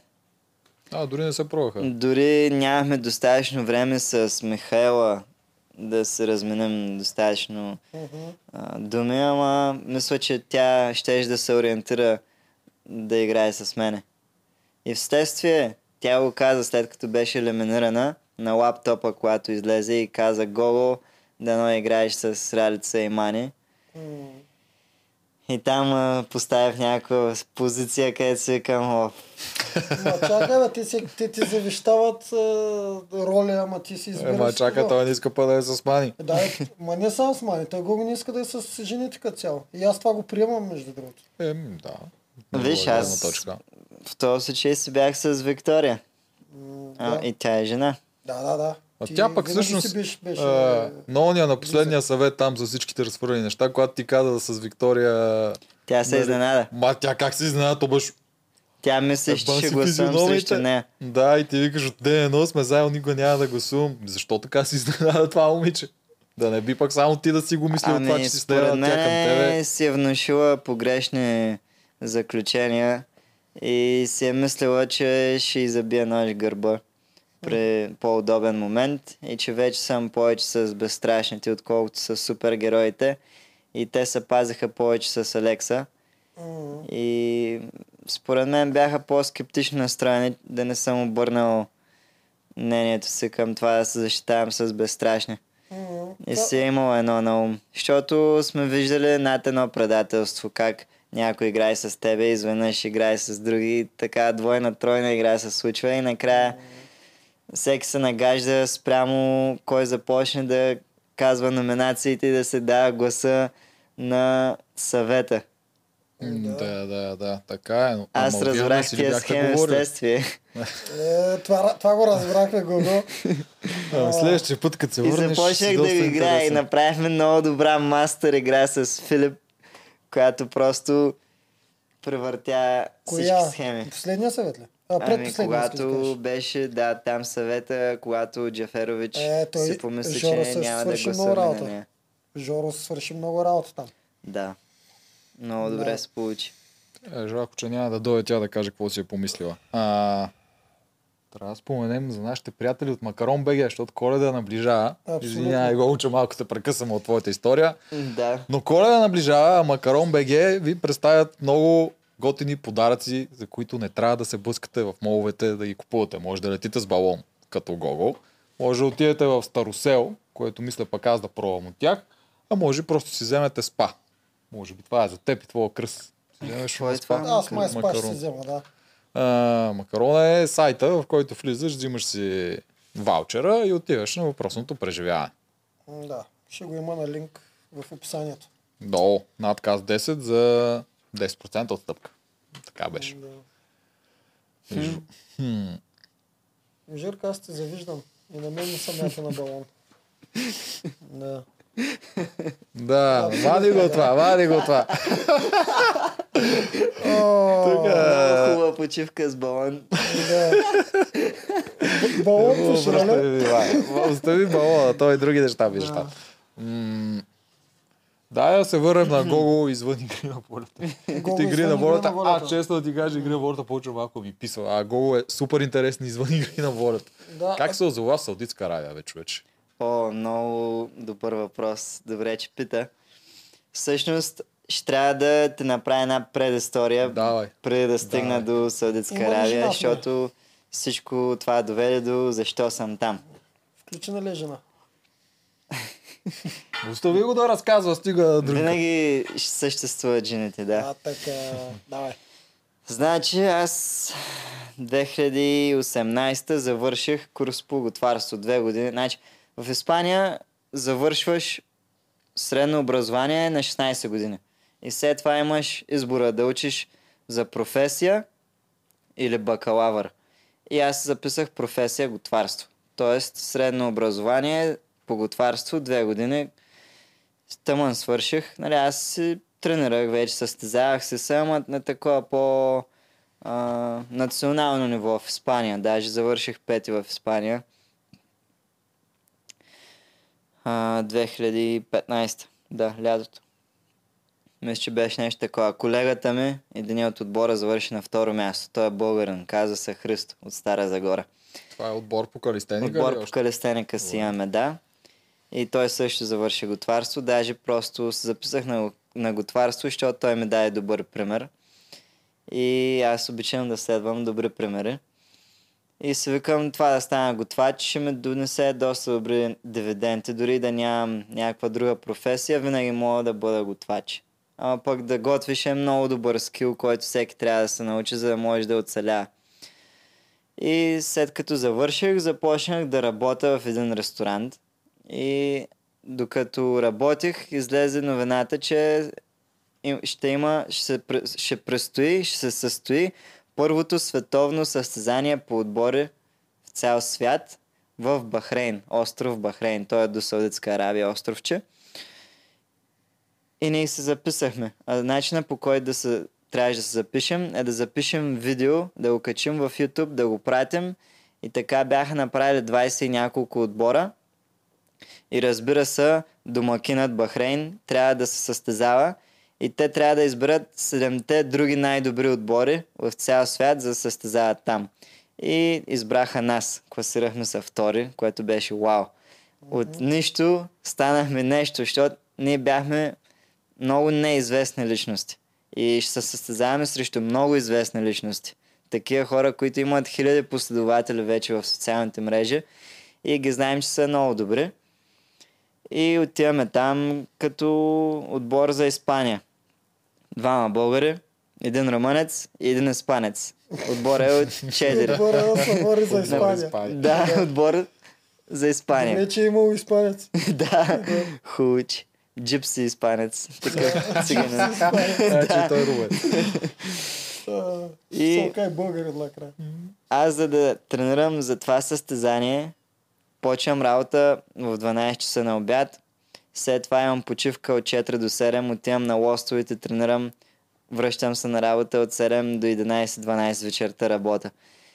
И работех 6 дни в седмицата. И тренирах горе-долу толкова дни в седмицата. И се предвиждах с колело. Тоест, аз постоянно бях в движение. За да отида до работа беше 20 минути на нагорнище с колело и 10 минути на обратно по инерция. Uh-huh. И това го правих 2 пъти на ден. И освен това, че се тренирах. И беше интересно, защото е някакво предизвикателство така. Хем вършиш някаква работа, хем тренираш. Аз адски много се натоварвах. А пък се знаеш, че това е моя шанс да изпъкна. Защото световното не е малко. А малко предистория преди това, как така стигнах до това световно. Аз докато играх футбол, последната ми година, която играх футбол и първата ми година, в която започнах калистеника, аз бях в чисто нов отбор, нали, за мен, нови хора, които ми се подиграваха. Защото аз им показвах кой е калистениката, казвах им, че тренирам, те ми се подхилваха. Uh-huh. Прави. То видяха, че започвам да набъбвам, защото аз бях адски слабичък, много тънък. И започнах да насъбира малко повече мускулатура и те вместо да ми се възхищават, се опитаха да ме сринат психически, подиграваха ми се и за малко да се сбим в съблекалните надведнъж. И един ден им казах, ще видите, един ден ще стана световен шампион. 2015 идва. Записваме се с отбора ми, отиваме в Бахрейн, we take over. печелям първо място, световни шампиони по калестеника, напускам работа, спирам да бъда готвач, съсредоточавам се само към това да работя за отбора си. Регистрираме отбора като спортен клуб под крилото на гимнастиката. Има Испанска асоциация по калестеника, към която ние влизаме, започваме да организираме събития, организираме състезания, викат на да правим шоута в различни събития. Даже и в други държави. Ходили сме в Белгия, в Франция, в Германия да правим шоута на различни събития, да бъдем съдии на състезания по калестеника. Аз лично съм организирал състезания в града, в който сме живяли. И бях президента на моя отбор. Направих много неща, презентация, търсех спонсори. Много движение имаше. Направиха ни площадка с лостове, след като спечелихме световното по отбори. Аз от 3 години преди това вече ходех в правителство, в кметството, за да изискам да слагат лостове, ама те не ме взимат на сериозно. Къв си ти, просто някакъв любител, тренираш се там. Като отидохме с купата в министерството, в кметството, тия ахнаха. И ето ти бюджет от 12 000 евро за площадка. Аз направих дизайна, начертах всичко, намерихме фирма, построиха площадката. Е, това е Unlimited Strength Crew, най-добрият отбор в света по калестеника. И 2016-та трябва да се защитаваме титлата пак в Бахрейн. Отиваме, аз един месец преди това си бях извадил рамото. И да ти кажа какво се случи. Съвсем случайно се запознаваме с някакъв пич, който наистина, пич да не го маловажавам, един мъж, който е много набожен, вярва в Исус Христос, в християнството и се слага ръката на рамото ми и се моли в Исус Христос болката ми да изчезне. И изчезна. Сериозно? Нямах болка. Аз се контузих, т.е. изкарал съм се рамото 2 седмици преди това. И има един месец до състезанието да защитаваме световната титла по калестеника. Болката я нямаше, но мускулатурата не се беше възстановила. Беше наистина магия. Все още съм изумен. Кой е този човек? Имам му контакта все още. Ти пак за кръста ли търсиш? Не за кръста, това е много интересно и странно. Да, много странно. Много направим реклама на човека. Много... Има такива чекракчи. Да, знам. Ама това не той е точно каза... чекракчи. Да, той каза, че енергията на Бог минава покрай него. Той влиза в състояние, където, като казва тия молитви, той нищо не прави. А това е енергията, която минава през него, за да може да направи този хилинг и ти, ако наистина вярваш, ще се случи. И аз в този момент наистина исках да повярвам. И се случи. И бях готов да се състезавам. Ама, примерно, ако бях добър 100%, бях на 60-50% от моите качества. Защото мускулатурата ми не държеше. Просто болката изчезна. Ама сега ще кажеш, че пак станах ти първи. Стигаме до състезанието. Един от колегите се контузва. И е извън играта. И в този момент имахме една съотборничка, колумбийка, която влезе на негово място. Ама нали знаеш, че силата на мъжете не е същата като на жените. Тя не може да прави силовите упражнения, които правят мъжете. Много рядко. И даже наскоро започват жените да еволюират на такова ниво, както и мъжете. Та с нея спечелихме полуфинал и отиваме на финал. И само за някаква малка разлика от 2 точки станахме втори. Защото на нея не можеха да й дадат повече точки, защото упражненията, които тя прави, не са толкова сложни. Но ако колегата не се беше контузил, не щяхме да бъдем първи. Това първо място беше категорично наше. А на мене, на 3-то ми излизане, на последния рунд, пак си изкарвам рамото. Да, нагласих се го, наместих се го и се продължих рунда. Сам? Да. Ти си продължил рунда, вика. Това беше най-лудото ми представяне в живота ми. И след това ми отне 2 години, докато се възстановя. Да, ти си могла, майка. Това има ли снимано някъде да се гледа? Как ми излезе работа? Не, как, цялото... Световното. Да, първенството го има. Ако напишеш Calisthenics World Cup 2015-2016, Бахрейн, излизат състезанията и аз имам отбора Unlimited Strength Crew. YouTube страница. Аз съм качил там видеята, много са яки, аз съм се ги обработвал. Нещо, което също правих любителски за отбора си, защото нямаме нито президент, да, аз съм президент. Нямаме счетоводител, аз съм счетоводител. Нямаме оператор, аз съм оператор. Започнах да уча да се уча самостоятелно да боря с Photoshop и Adobe Premiere, за да обработвам снимки и видеа. Аз създадах логото. Те бяха много добра морална подкрепа.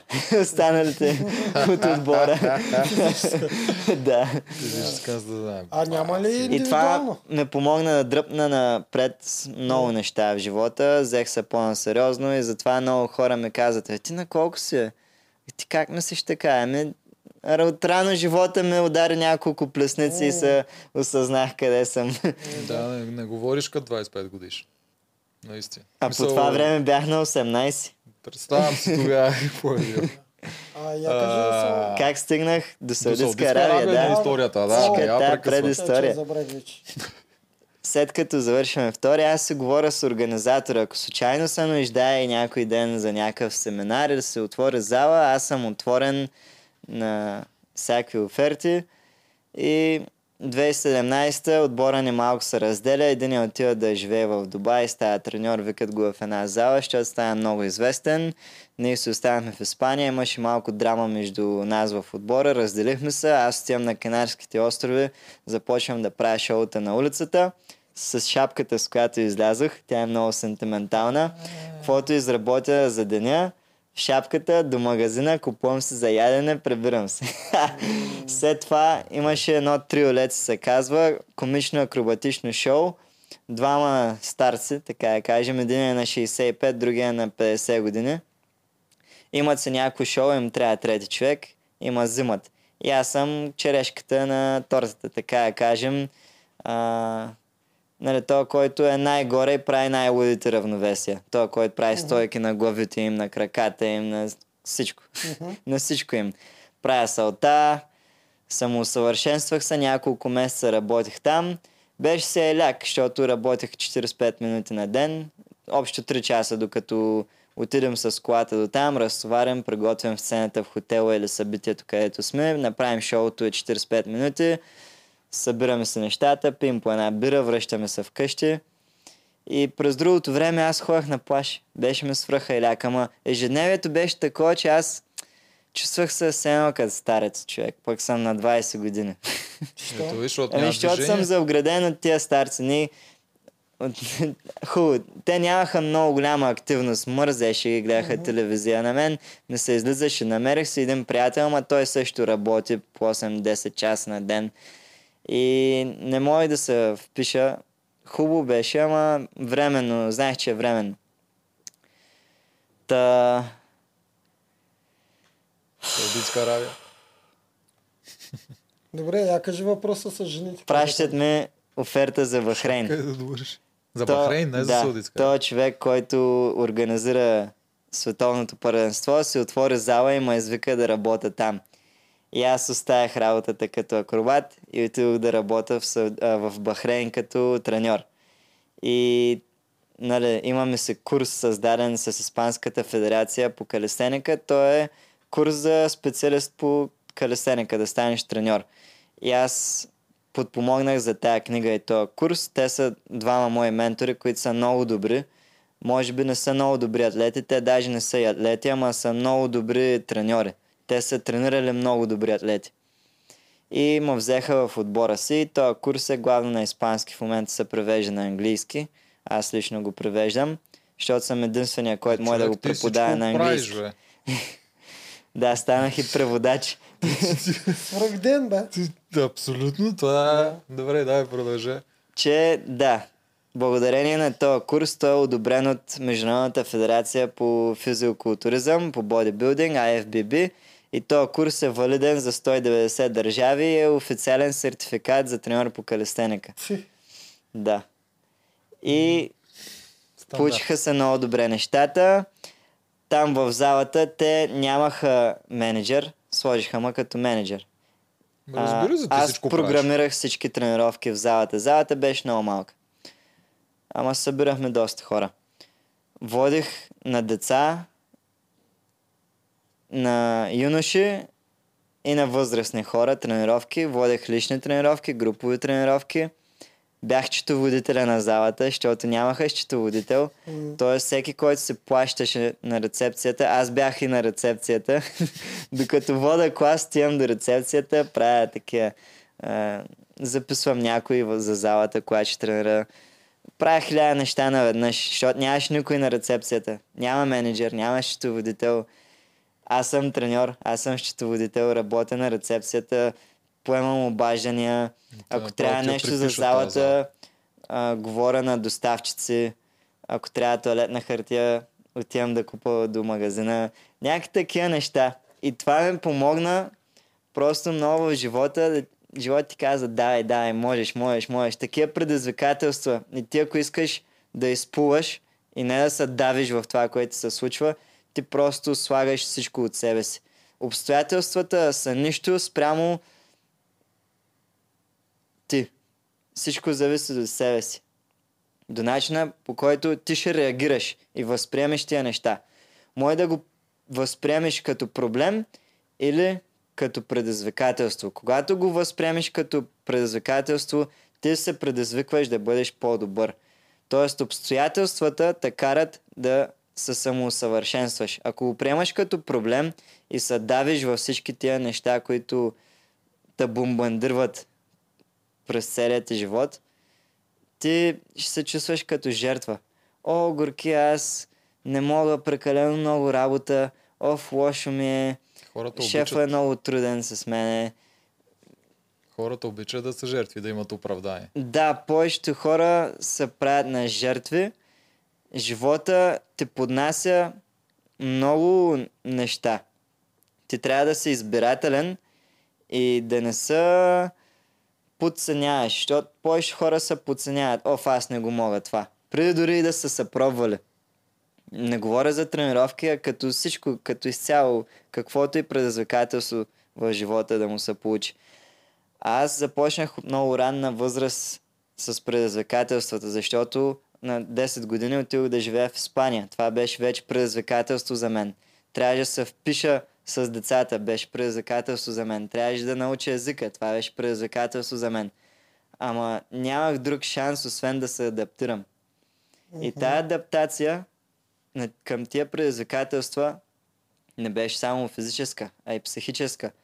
Даде ми повече увереност, че мога да се справя с тия предизвикателства.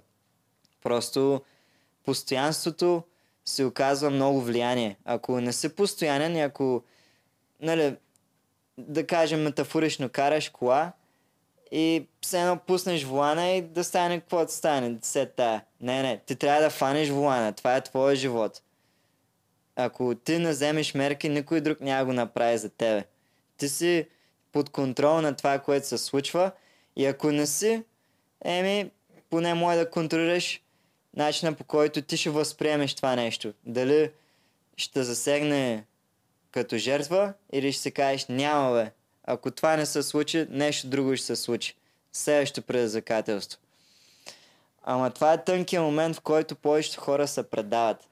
Това, че не виждат някакви развития или дивиденти или нещо да се случи за много кратък период от време, когато правят нещо и се отказват толкова бързо и просто избират лесното, ама лесното не им харесва и после се оплакват, сори, ама ти си го направил.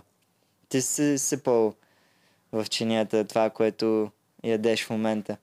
Никой не ти е виновен.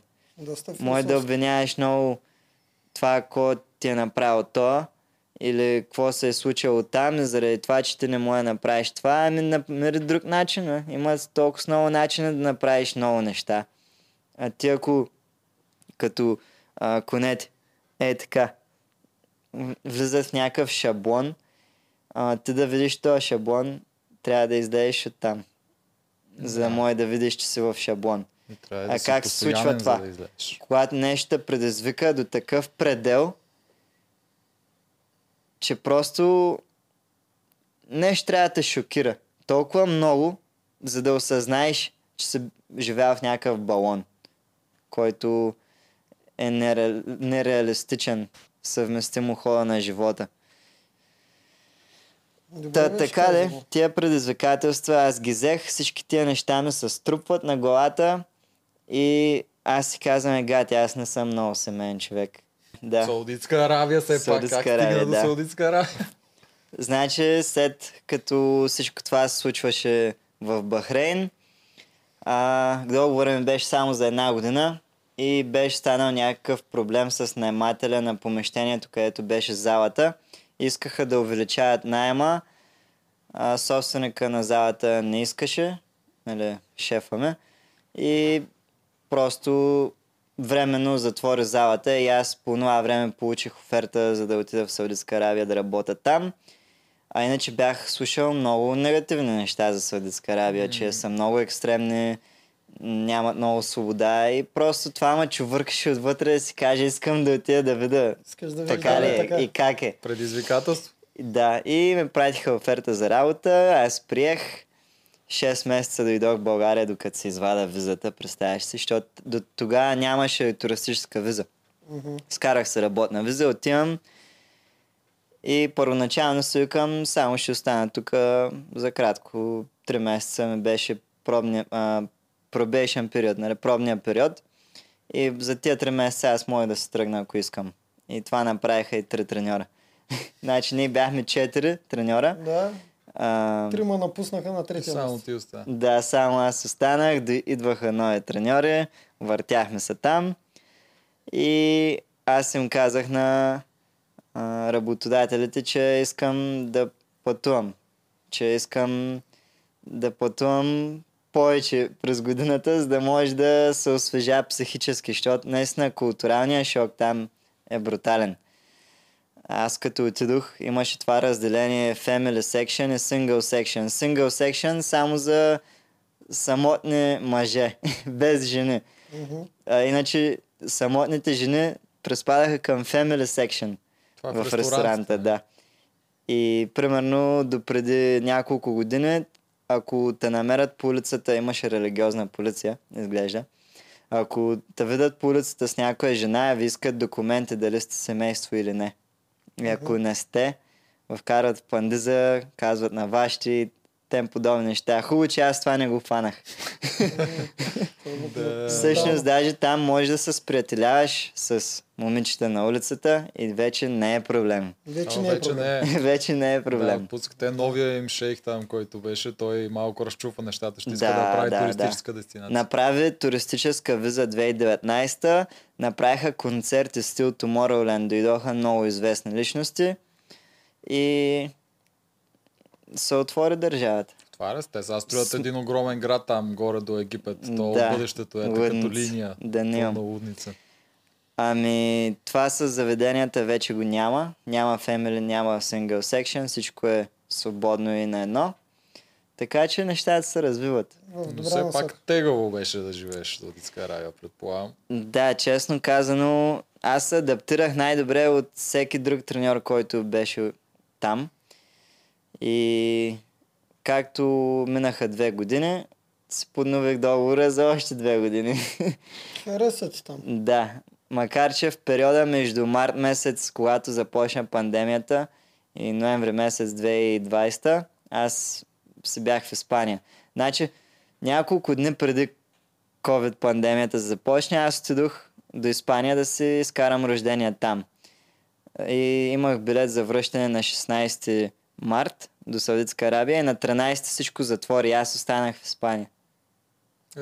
То не знам къде е по-добре да останеш в Испания. 4 месеца или... бях Саудитска в Испания Арабия при един приятел и 4 месеца след това, 3-4 месеца след това дойдох в България и работих в България в Лозенец на плажа. Една отворена зала. Sport Generation Camp. Бях там няколко месеца, събрах малко пари, отидох до Коста Рика с колегата един месец да видим как е в Латина Америка и като отвориха границите, отидох пак в Саудитска Арабия. Да продължиш да работиш. Да. За жените ще кажеш ли? Аз 3 път питам. Той много държи да разбере за твоите жени. Кажи какво става. Искам да те питам, имаш ли си гадже. Ето аз искам да те питам. Че публиката чака. Публиката чака, човек. На жижени.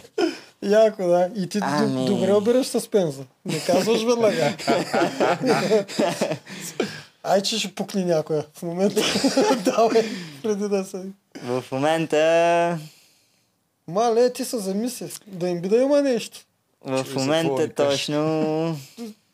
Нямам с приятелка. Няма нещо свръхсериозно. По-скоро...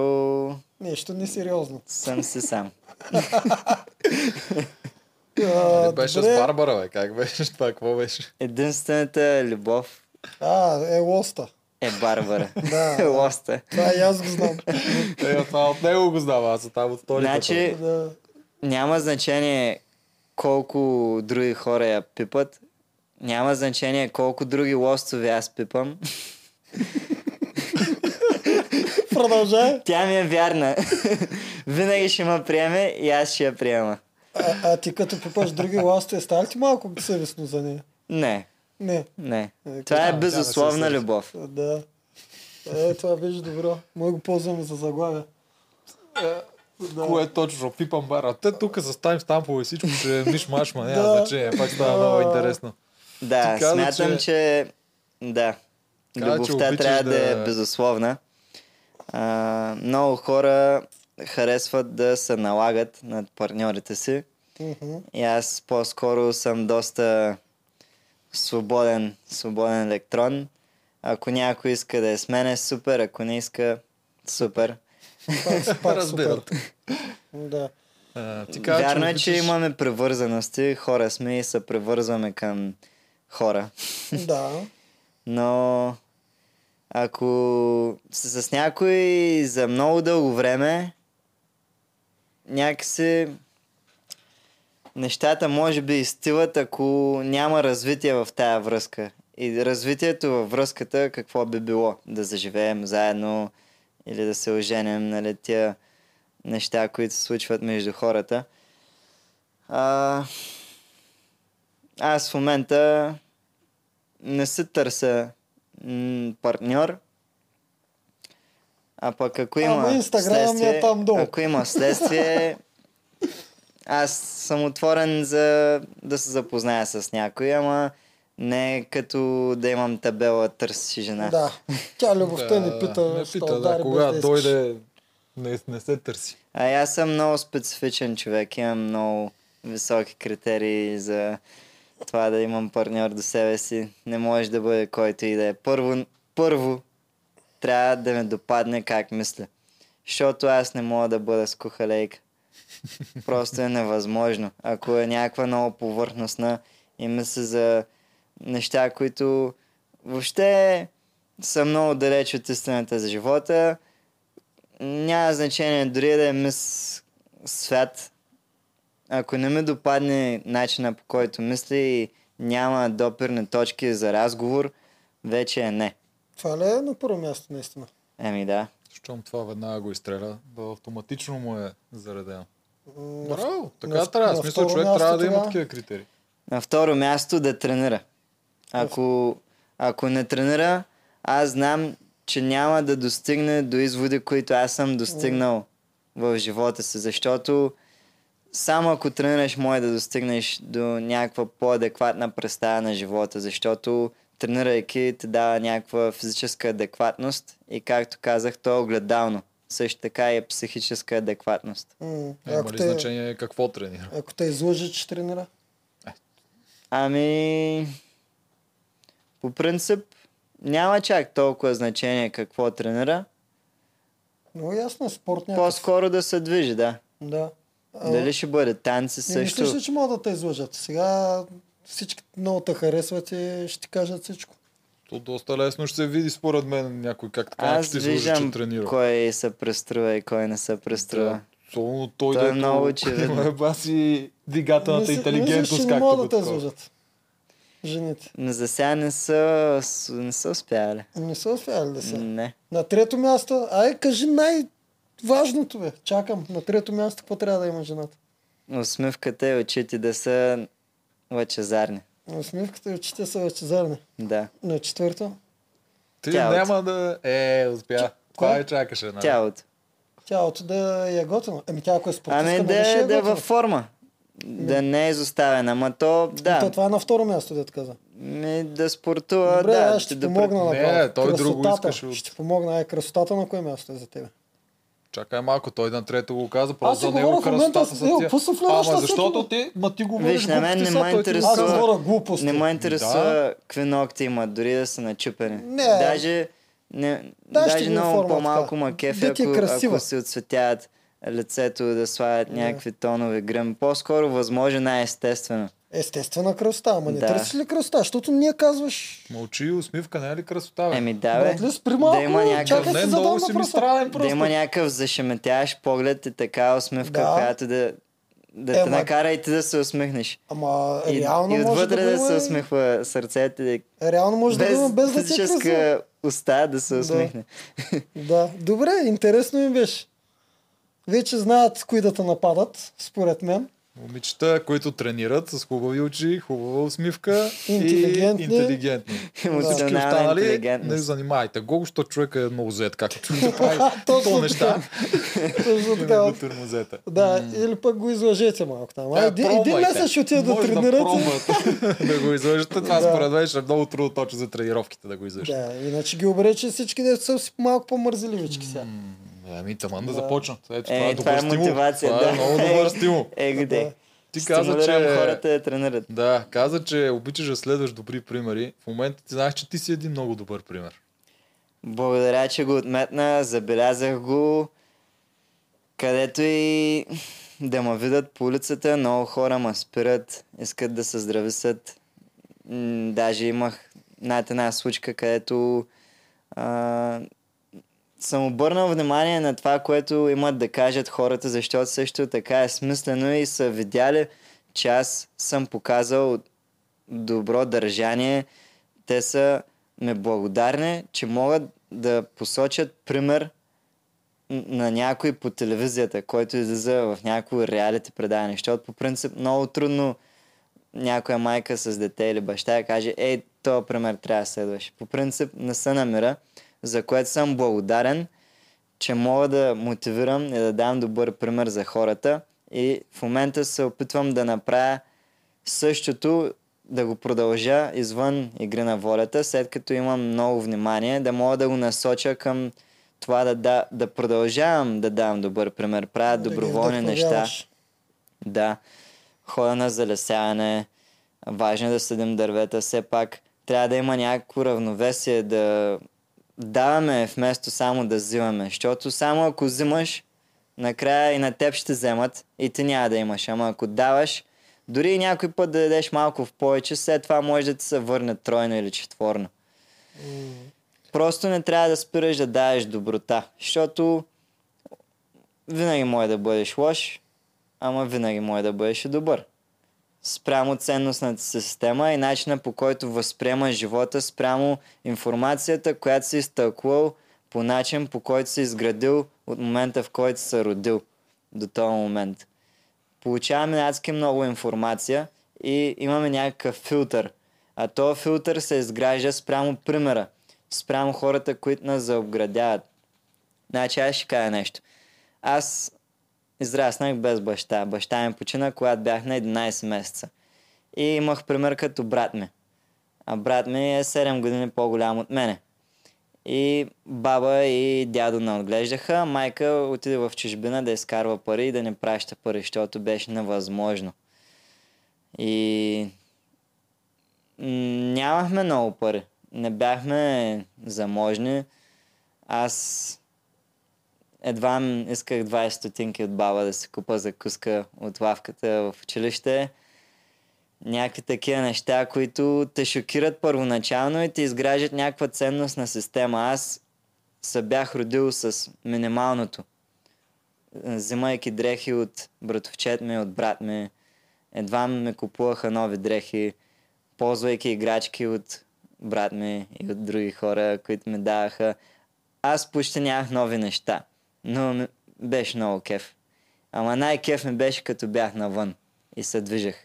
И затова аз развих доста добре двигателната култура, защото не се застоях вкъщи да играя на банални игрички, а по-скоро бях навънка и се радвах на живота. Защото живота винаги дава. Ама стига това хората да го видят.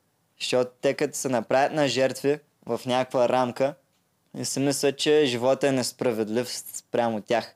А това е, защото те не дават. Винаги очакват да вземат нещо от живота. А живота само ще даде, ако и ти дадеш. И то е като някаква верижна реакция. И аз взех като пример майка ми. Майка ми беше, т.е. тя е много силна жена. Това да и почини мъжа, да има две деца, да отиде в чужбина, в неизвестното. Тя беше мой пример. Тя е мой пример за това. Аз да съм човека, който съм в момента. Дори да съм я пренебрегвал на момента, след това съм се замислял спрямо това, което тя ми е казала. И винаги ми е казала, зависи как ти си го направиш. Ако искаш да ти е хубаво, ще е хубаво. Ако искаш да ти е гадно, ще е гадно. Тоест, независимо от каква ситуация си, зависимо с как ти я възприемеш да те афектира, това е как ще се изградиш вследствие. Ако някой те напсува, не трябва да го приемаш лично, защото това някой се изкарва собствения гняв върху теб спрямо ценностната му система, която той има. Затова на мене ми е много трудно да напсувам някой, защото това е манифестация на това как аз се чувствам отвътре. И това значи, че съм много грозен отвътре.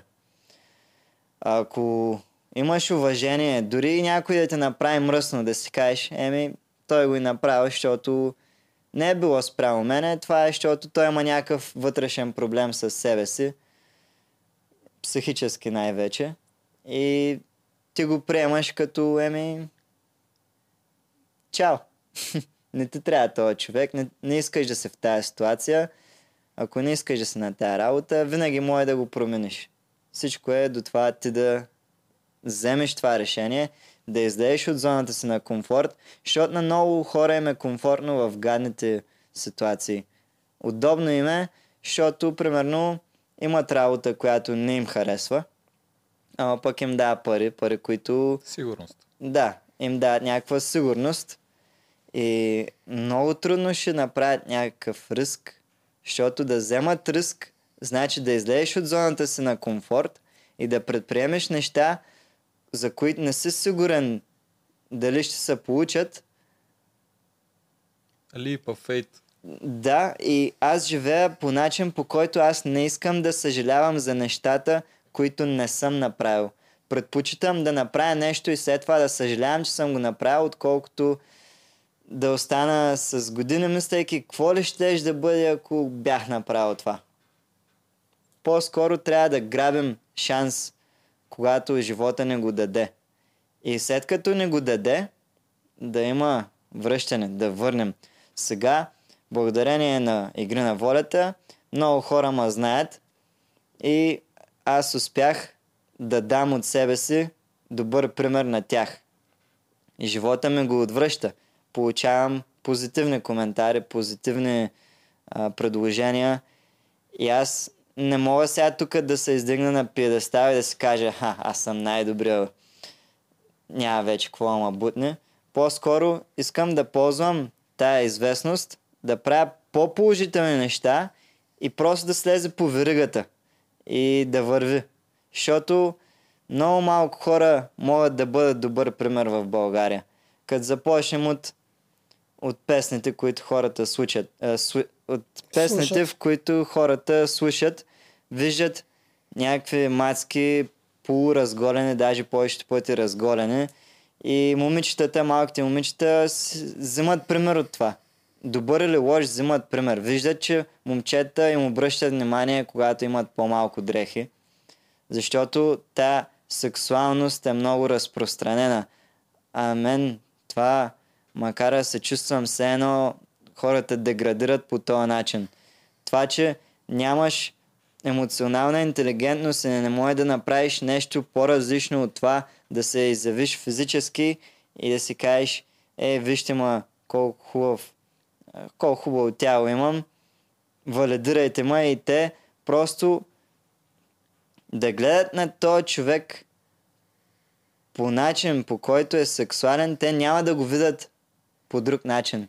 Защото той се е представил по този начин. И после, ако искаш да се промениш този имидж, е много трудно.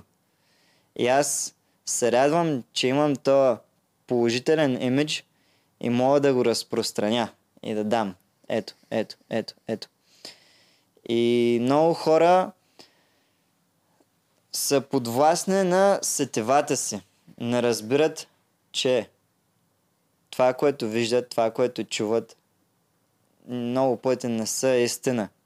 И пребързват в изводите, които се правят и са много нереалистични и несъвпадими с естествеността на живота. Отношенията са главно или за пари, или за секс, или някакви повърхностни неща. Ако някой ти каже, аре да отидем да засеем някакво дръвче, оф брат, много съм заед, този уикенд ще ходя на парти. Mm-hmm. Okay. Какво правиш на парти? Отиваш, напиваш се, гадно ти на следващия ден, ако си натряскал като куче. И нещо положително не те допренася. А ако засееш дърво, ще имаш повече кислород. Това дърво преработва въглерода, да, въглеродния диоксид и те дава кислород. Т.е. то е положително за тебе. Ама ние хората сме свикнали да вървим срещу себе си. По-скоро навиците, които имаме, са разрушителни, а не са градивни. Защото е много очевидно, че ако имаш лоши навици, физически ще изглеждаш по-зле. И психически няма да бъдеш толкова адекватен. В зависимост от това колко време спиш, как спиш, на какво спиш, с кой спиш, ако спиш с някой, защото можеш да имаш енергиен вампир до себе си. И това да не го разбереш до след година, когато нещата станат по-напрегнати. От храната, която ядеш, от количеството храна, от качеството на тая храна, от интеракцията с хора, какви са тия хора, дали кръга от хора, с които си заобграден, те помага да бъдеш по-добра версия на себе си или да те сваля. Защото е много важно с какви хора се събираш. Има много простаци, които си мислиш, че са те приятели, пък всъщност те използват. Някой като психически отдушник, някои те ползват икономически, мазнати са, нали? Всякакви хора, затова аз не мога да изляза с който и да било. Предпочитам да съм сам, отколкото с лоша компания. Но пък съм благодарен, че имаме добра компания. Това ще те питам, имаш ли много приятели или само малко? Много. Не може да имаш много приятели. Никой не може да има много приятели, защото не може да разпилееш вниманието си толкова много. Аз виждам над нещата, над живота си, се имам 5 основи. Едната основа е семейството. Едната основа е връзката с някой партньор. Другата основа е работата.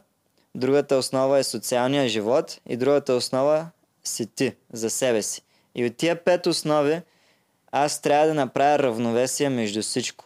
Но не мога да разпределя вниманието си на всички по еднакво за един ден. Един ден ще дам повече внимание на нещо, друг ден повече внимание на друго нещо. И винаги, когато даш повече внимание на едно нещо, отнемаш от вниманието на другото нещо. И смятам, че хората са постоянно се опитват да направят това равновесие между всички тия 5 основи, които аз току-що изброих. Uh-huh. И примерно, ако се съсредоточиш прекалено много към работата и за себе си, оставяш на страна семейството и социалния живот. Пак ще усещаш, че ти липсва нещо. Добре, временно можеш да го направиш, за да се изградиш професионално, ама ще дойде момент, в който ще се чувстваш, абе нещо липсва тук. Колкото и пари да се направи благодарение на работата. От другата страна, ако прекалено много живееш за семейството и за партньора ти, не чак толкова за себе си, в работа не ти върви, социално тук-там опитваш да издадеш някой друг приятел или пък си прекалено социален, нали, все нещо ще куца. И просто тогава хората се напрягат, ама там трябва да разберем, че това е свръхестествено и трябва да приемем, че това е част от живота. Да не можеш да си навсякъде по едно и също време, да дадеш едно и също внимание на всички по едно и също време.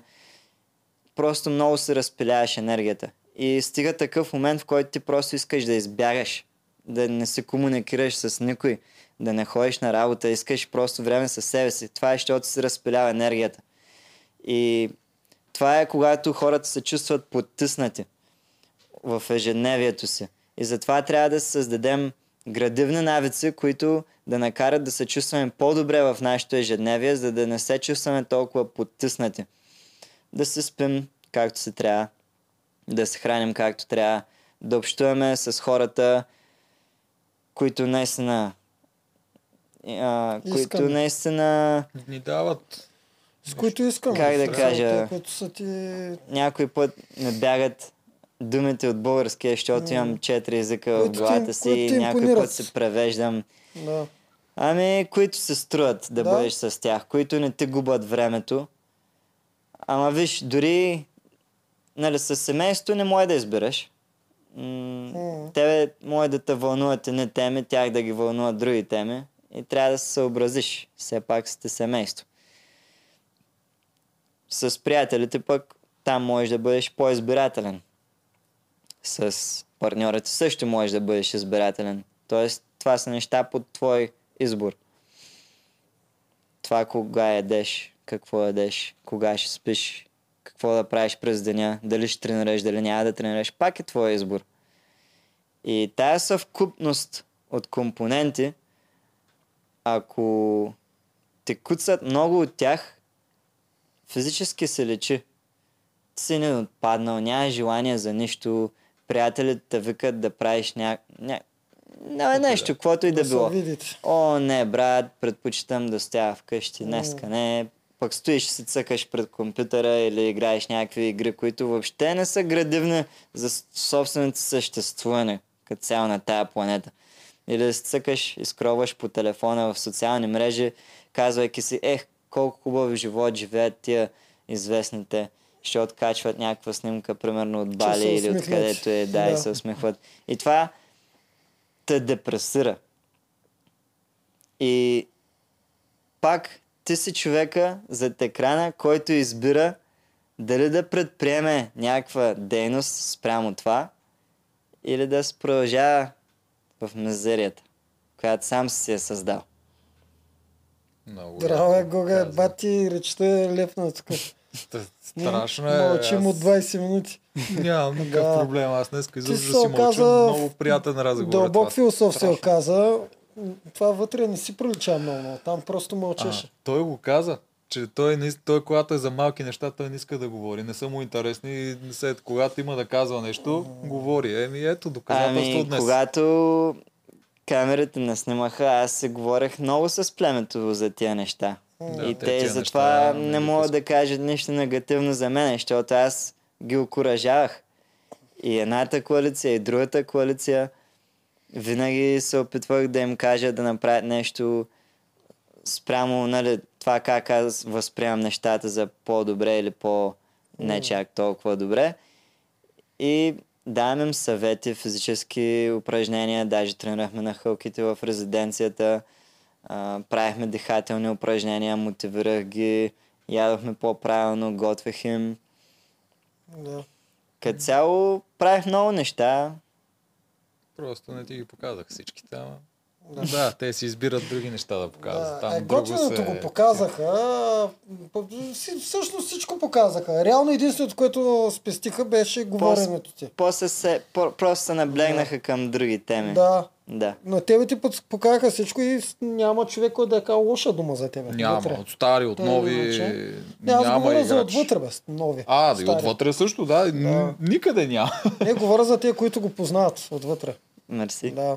Благодаря. Та, ние как си правим представите за вас е друга работа. Ма дори от нас няма. Еми то си е монтажно. Дори монтажно няма някой да казва някакви лоши. Нали, има да го зачеркнат за някоя определена случка. Аз разправям, че това дето виждаме, няма как те ленче да кажем нещо лошо. Въпросът е хората вътре. По който нещата са случили вътре е един. Начина по който... Това казвам аз току-що. Да, излъчено е друг. Начина по който хората го възприемат, гледайки го, е трети. Реално най-близко до тебе са хората, които са вътре с тебе. Да. Ние сме много по-далеч. Да. Добре, Гого, дай въпроси. Има ли за него въпроси? Разбира се, че има за него. Ти представяш си БГ Мама да нямат за него въпроси. Само. Те по принцип са към всички. БГ Мама ни изпращат към всички въпроси. Докато той ти ги погледне, аз ще разпитам. Чакай, аз да те питам също нещо. Поред теб спечели ли правилният човек игри на World? Ами, след като е спечелил, той е правилният човек. Точно това чакаш да кажеш. Много си го беше избрал. Да, той си един от неговите хора. Ще да те питам... Коя зодия си? Да не го изпускаме това, че ще и набият. Коя зодия съм? Мисля, че Валерката беше споделила вече, че аз сме на един и същи ден, 10 март родени. 10 март Риби. Брат ми на 14-ти, да. Китайския... Това си по-китайски, на 25. Буфало. Бизон. Бизон си ти. И по Human Design... Тази не знам. Това не го знам. Рефлектор. Чувал съм го това. Мале, той беше генератор, рефлектор, имаше още едно, те бяха три. Няколко са. Генератор, модератор, рефлектор и прожектор. Да, чувал съм го това. Те изпъркаха от всяка. Също като зодите, това ти кажа, просто с други неща се гледат и се смятат. Предполагам, че модератор и рефлектор е малко по-модерно от зодиите, които са на 10 000 години, че отгоре. Та или иначе. Да. Питай си твоите глупости. Нареката ли спите Гого? Айде, на тебе всички ще вярват. Айде да видим сега лъжеш ли или не лъжеш. Нареката ли спите или на хотел? На реката? Да, вечерта като свършат камерите, на реката ли са спи или отивате на хотел? Но аз на реката е човек. Добре. Аз колко път съм спал пред огъня да го паза да гори. Все някой трябваше да бъде дежурен, защото огъня ако изгасне и си чао. И аз бях от дежурен, защото Теленче не спира. И аз постоянно взимахме дървета от гората. Аз сещам точно последния ден преди да спечелям стопанството. Точно тая вечер аз бях около огъня и аз бях единствения буден и се го поддържах и само мечтаях вече да сме в резиденцията и гледах падащите звезди, едва спах тая вечер, бях много хайпнат, много превъзбуден. На реката се виждаха звезди ли бе? О да, и падащи. Да, при нас много малко се виждаха. Да, при нас само на стопанството се виждаш. Да. Има ли се по-хубаво небе на тяхната река? Платиха ли ти да влезеш, да участваш? Що за въпрос? Ами такива са въпроси. Някои хора си мислят. Аз съм някакъв свръх неизвестен. Кой ще ме вземе мене да ме каже, ела тук ще платим да участваш? Може би сега да. Ако участвам някакво предаване, може би ще ме поканят с платеж. Ама в момента това не се е случило, защото аз бях много неизвестен за България. Така че... Да, съгласен съм. Освен известността, друго не съм получил. Съгласен съм, аз ги знам отговорите. Сценарии дадаха ли те? Горе-долу казаха ли те? Ти ще мълчиш, ти ще си такъв. Ще мълчиш през цялото време. Ще си наперен, ти ще говориш против жени. Или пък, примерно, тук номинира и Иляни и Мани. Не. По-скоро всичко се беше по възможно най-естествен начин. Да кажем, на тия индивидуални интервюта те не правят въпроси и ние просто трябва да отговорим възможно най- от себе си това, което мислим. Никой не ни е казал какво трябва да кажем. Да, знам. И аз съм минал през това. Да съвпада с играта, разбира се. И с начина по който върви. И евентуално, ако ти е трудна някой дума, редактора помага там да го каже изречението по-добре. Да. Примерно. Да звучи по-добре. Каза, каква зодия си? Чакай малко. Я кажи сега, ти каза годината, ти каза, че си на 25, Бизон, зодията си я каза. В Сливен ли си роден? Да. Колко ще се знаеш ли? 6.30 сутринта. 6.30 сутринта. Добе, това е важно. За тебе съм сигурен, че има натална камера. старта. Издадох се. Издадох се. Направихте ми капан. Това е за хубаво. Те ще го направят. Между другото имахме коментар миналия път, че някой ще направи на маникарта. Дето ти твърдеш, че на жените не правят и нали го спорехме това. А ти мислиш ли, че ако не си беше направил думата да кажеш? Не знам. Не знам как се кефиш на някакви неща. Ти каза, напишите в коментарите, те написаха. Така, БГ Мама въпроси. Ти си, също знаеш, да, ти си техния ултимейт любимец. От доста рано на сезона до края, това не пада. Кой елемент от самите игри смяташ за свое слабо място, ако изобщо има такъв? Ами, най-малко изразен според мен бях в пъзелите и може би плуването. Нали, като процент, другите ми скилове бяха по-добри, отколкото тя. Това е високо. Да, макар че тя не ти бяха на много ниско ниво, но да, това е защото си ти. Ами аз се опитах, нали, значи, ти в тренировките се побеждаеш състезанието. И също за игри на волята. Подготовката ти е много важна за това дали ще тръгнеш по-напред в играта. Да, то това цялата идея. И не става това е да започнеш да тренираш и сега, ако са те избрали на кастинга. Аз съм тренирал с години назад. Тоест аз вече съм бил физически готов, само трябваше да направя някои детайлни тренировки, за да надградя повече. Ти технически си на такова ниво, че дори без да започнеш да тренираш специално за игрите, пак би се представил супер според мен.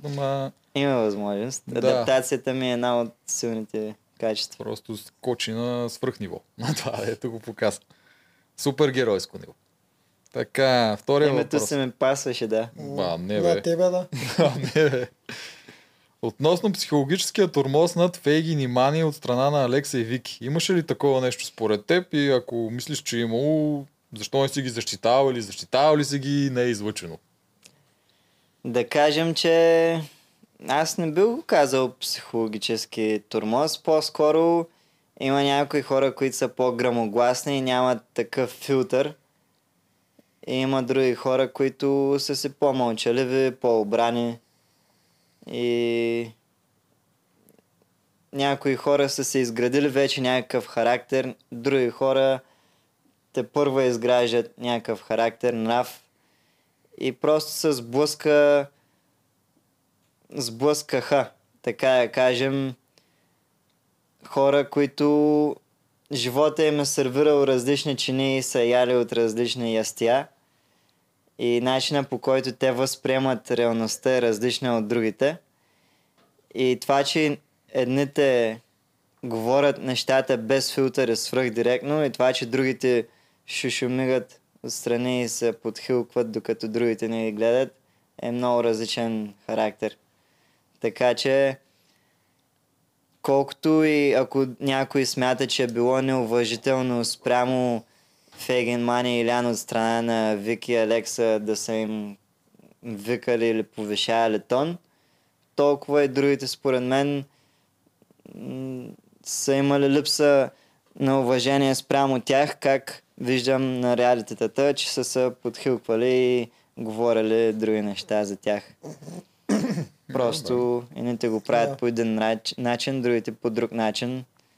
Другите го правят по-късно, без филтър и пред тебе, което аз повече уважавам, отколкото зад гърба. Добре. Да, и това дали аз съм се включвал. Надведнъж съм си казвал мнението, да. И надведнъж съм говорил. Просто не е изучено. Добре. Съжаляваш ли за нещо, което не си направил в играта, си мислял да направиш? Нещо, което би променило сезона за теб, макар че толкова. Не виждам как по-добре може да се помня. Ами честно казано, аз мисля, че не мога да се оплача. Дадох най-доброто от себе си във всяка битка. Това, че отпаднах на четвърти сезон, завършвайки на четвърто място, сигурно има нещо символично. Ще разберем. Или може и да не разберем. Може би аз няма да разбера. Може би на някой друг ще му е ползотворно, отколкото за мен. Примерно на те, които минаха напред. Алекса, Георги и Филип. Аз се чувствам много доволен от моето представяне. Това, че не съм на финал, не ми е чак адски гадно. Приемам това, че паднах по много честен начин. До там стигнах. Със сигурност ще да се представя много добре на финалът, но пък направих почти всички битки в игрите, освен една. Да, това е гадно. В All Star ще участваш ли?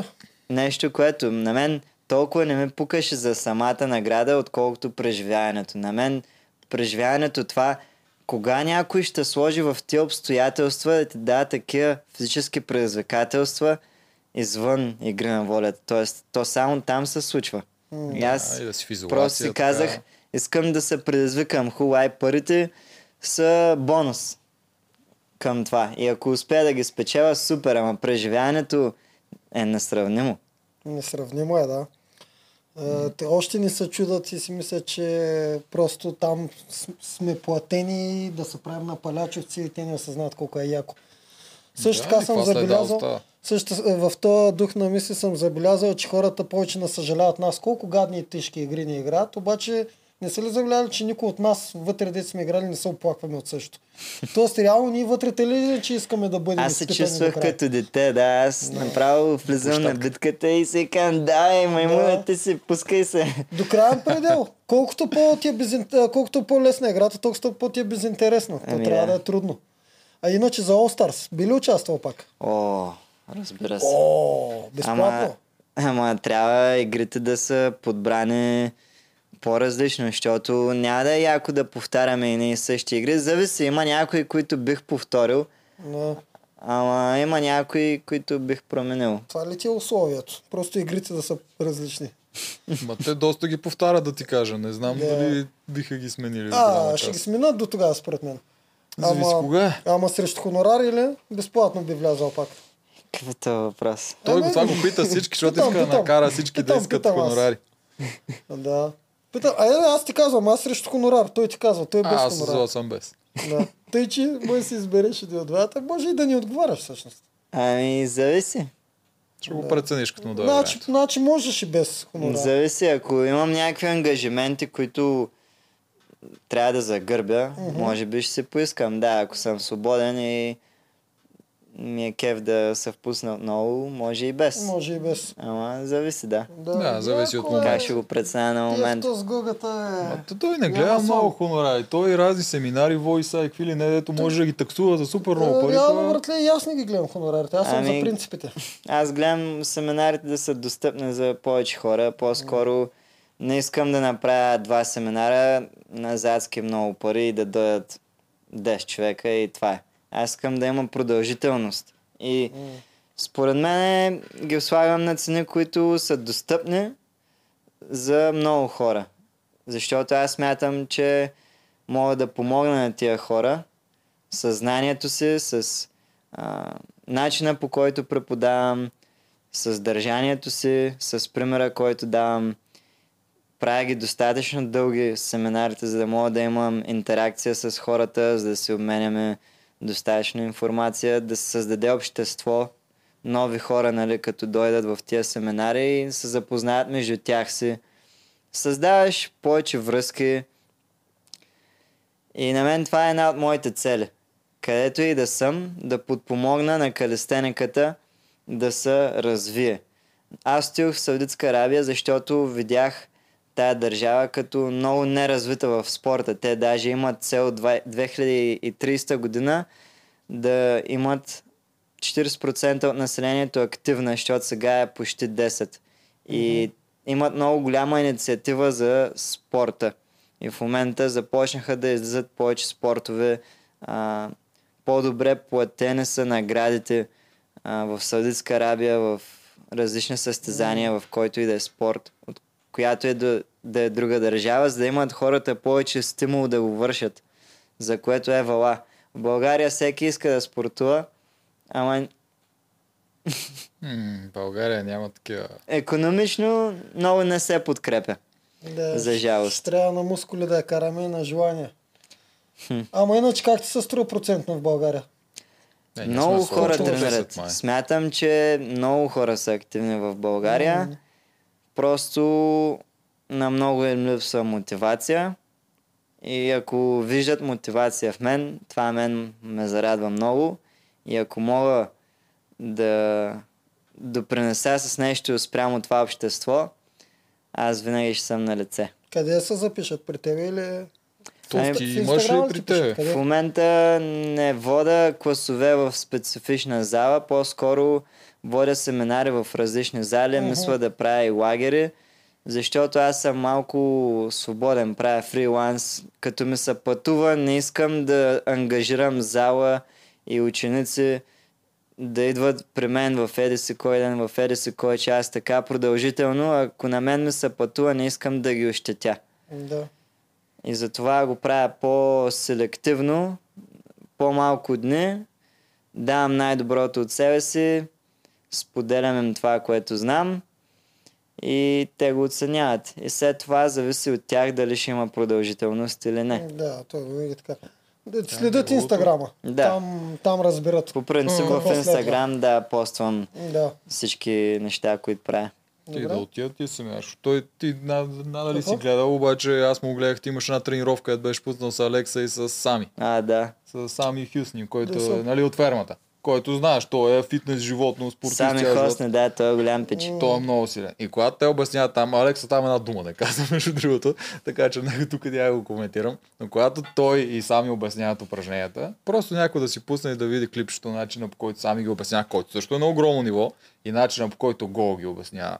Много е голяма разликата. Всеки има детайли, които може да допринесе. На мен това много ми харесва с Сами, че се допълваме. Той може да каже някои неща, които примерно аз не знам и обратното аз мога да кажа някои детайли, които аз съм научил спрямо моя опит. Ти доста детайли казваш. Аз направих тази тренировка. Много е готин. Радвам се. Да. Така, чак че имам още тук малко въпроси. Кога през сезона си започнал да играеш стратегически, ако изобщо е имало такъв момент? В момента, в който влязах... Тоест аз постоянно си играх стратегически, просто моята стратегия беше да разчитам чисто на себе си. В твоя случай не е лоша стратегия. Да. И това, че наистина бях много добра основа за племето на супергерои. Имах тая увереност, че просто готов съм дори да ги защитая на елиминационна битка. До тая степен. След като влязах в Безстрашните, се промени малко. Там, да, се промениха нещата. Казах си, тук трябва да имам коалиция вече и ще е хубаво да е с силните. И ще е хубаво да е с Филип категорично и специфично с този персонаж. Да. И бързо хубавото е, че след това разбрах, че им Атака играе с Фифо и успяхме да бъдем там тримата момчета. Идеално.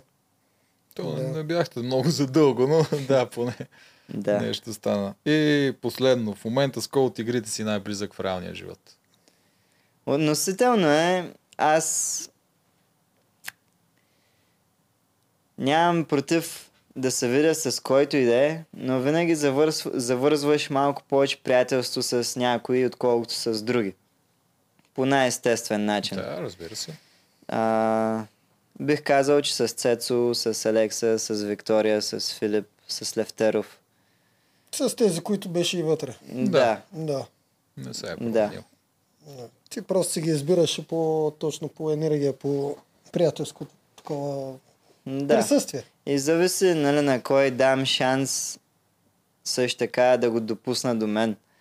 Или аз да се опитам да видя, що за човек е дадения човек от среща. Ама както ви казах, не искам да се разпилявам много. Не критикувам никой. Както казах по-рано, всеки си е преценил как да играе играта. Аз не го приемам лично. Дори и това, че Мани саботира супергероите. Направи си мастер хода за нея. Това беше за нея. Мен това въобще не трябва да ме касае. Емоционално на момента аз реагирах, но това беше на момента. Това не го влача със себе си. Това не е товар, емоционален товар, който имам със себе си. И да се мисля, че Мани е така в живота. И това е преценила на момента. Със сигурност си е добричка и в живота спрямо другите хора. Цето според мен също си е много добричък. Той никога не е желал лошо на никой. Това, че на момент се изпусна, защото и той реагира емоционално на дадени неща, които разбра. Може би някои хора го критикуват заради това, ама това е моята гледна точка спрямо него, това е тяхната гледна точка спрямо него. И да, с Метака и с Фифо просто много смях. Допаднахте си. Да, направо бяхме като тримата от запаса. Постоянно лав, всеки ден, всеки час. Даже и тия тънки моменти, в които се майтапехме с момичетата, те го приемаха доста лично. Да, ти от време на време доста такива бъзици им пускаше да ги дразниш. Хлъбваше ги малко, да. Жените. Нещо се отпуснало накрая, поне така изглеждаше вече от наша гледна точка. Да, особено спрямо началото. Та, специално да ти кажа, че тия въпроси са със специални чувства, обич и респект от БГМА. Само от тях. Само от тях, те си ги избират и такова, но до сега за никой друг не са писали такова нещо. Боже, мазни и те обаче.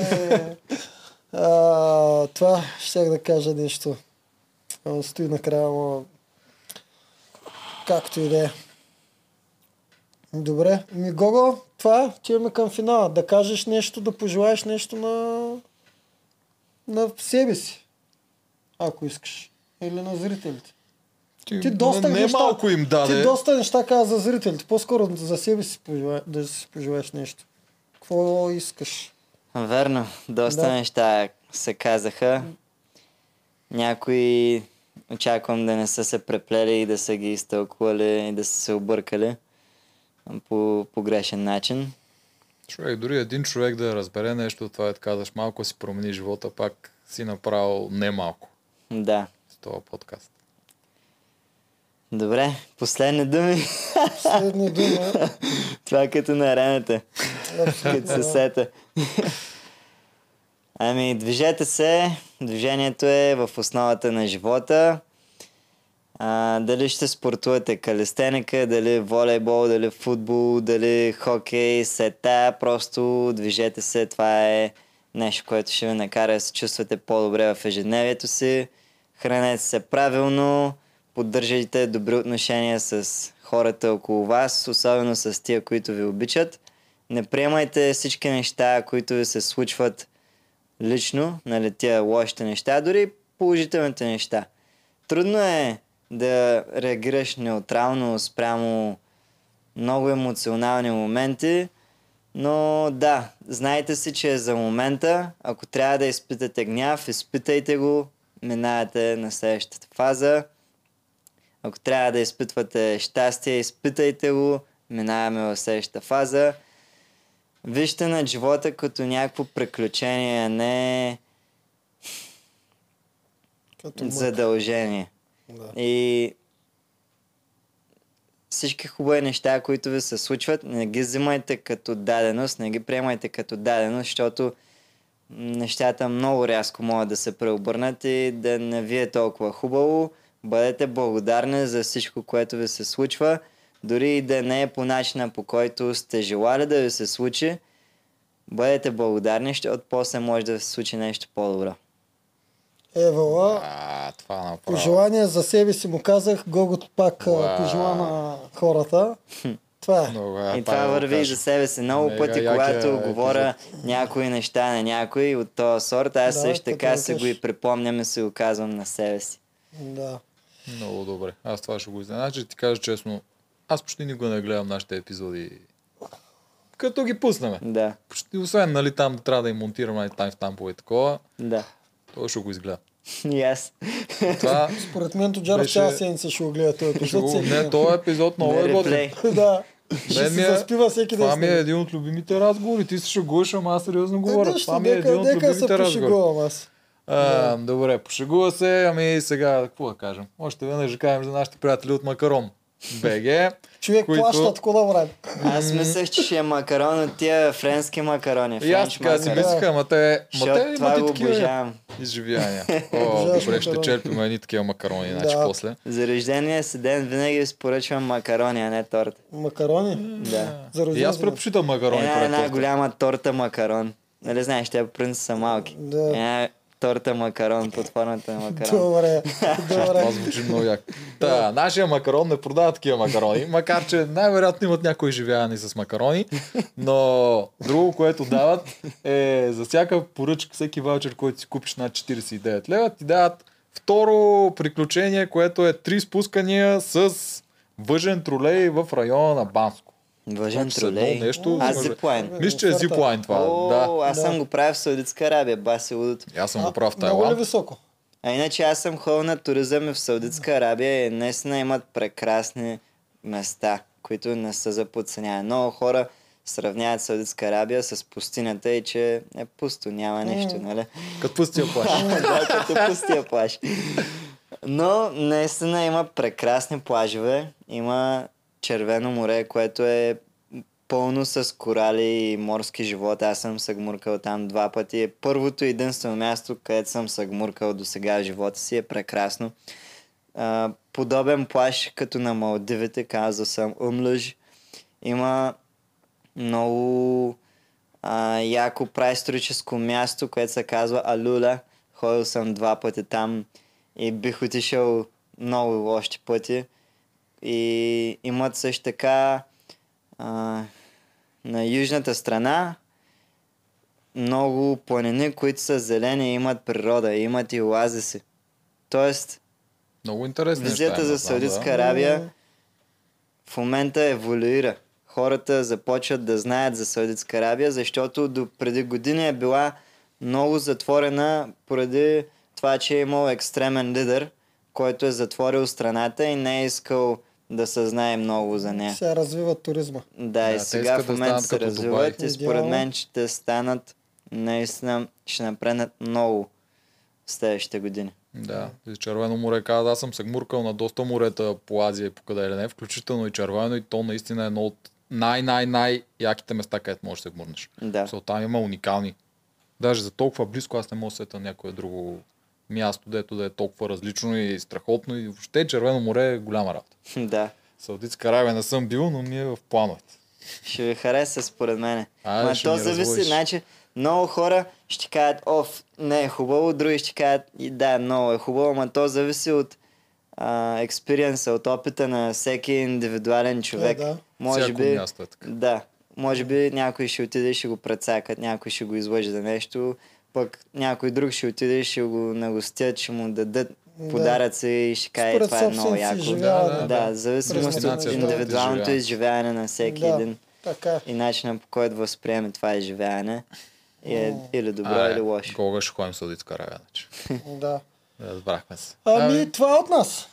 Най-философския ни епизод. Верно, че най-интересните. Майка ми винаги стига с философство от теми, века. Георги стига с философство. Да го изпратиш да го гледа. Ние сме го сетили. Ще го гледа, сигурен съм. Тя следи всъщност. Откакто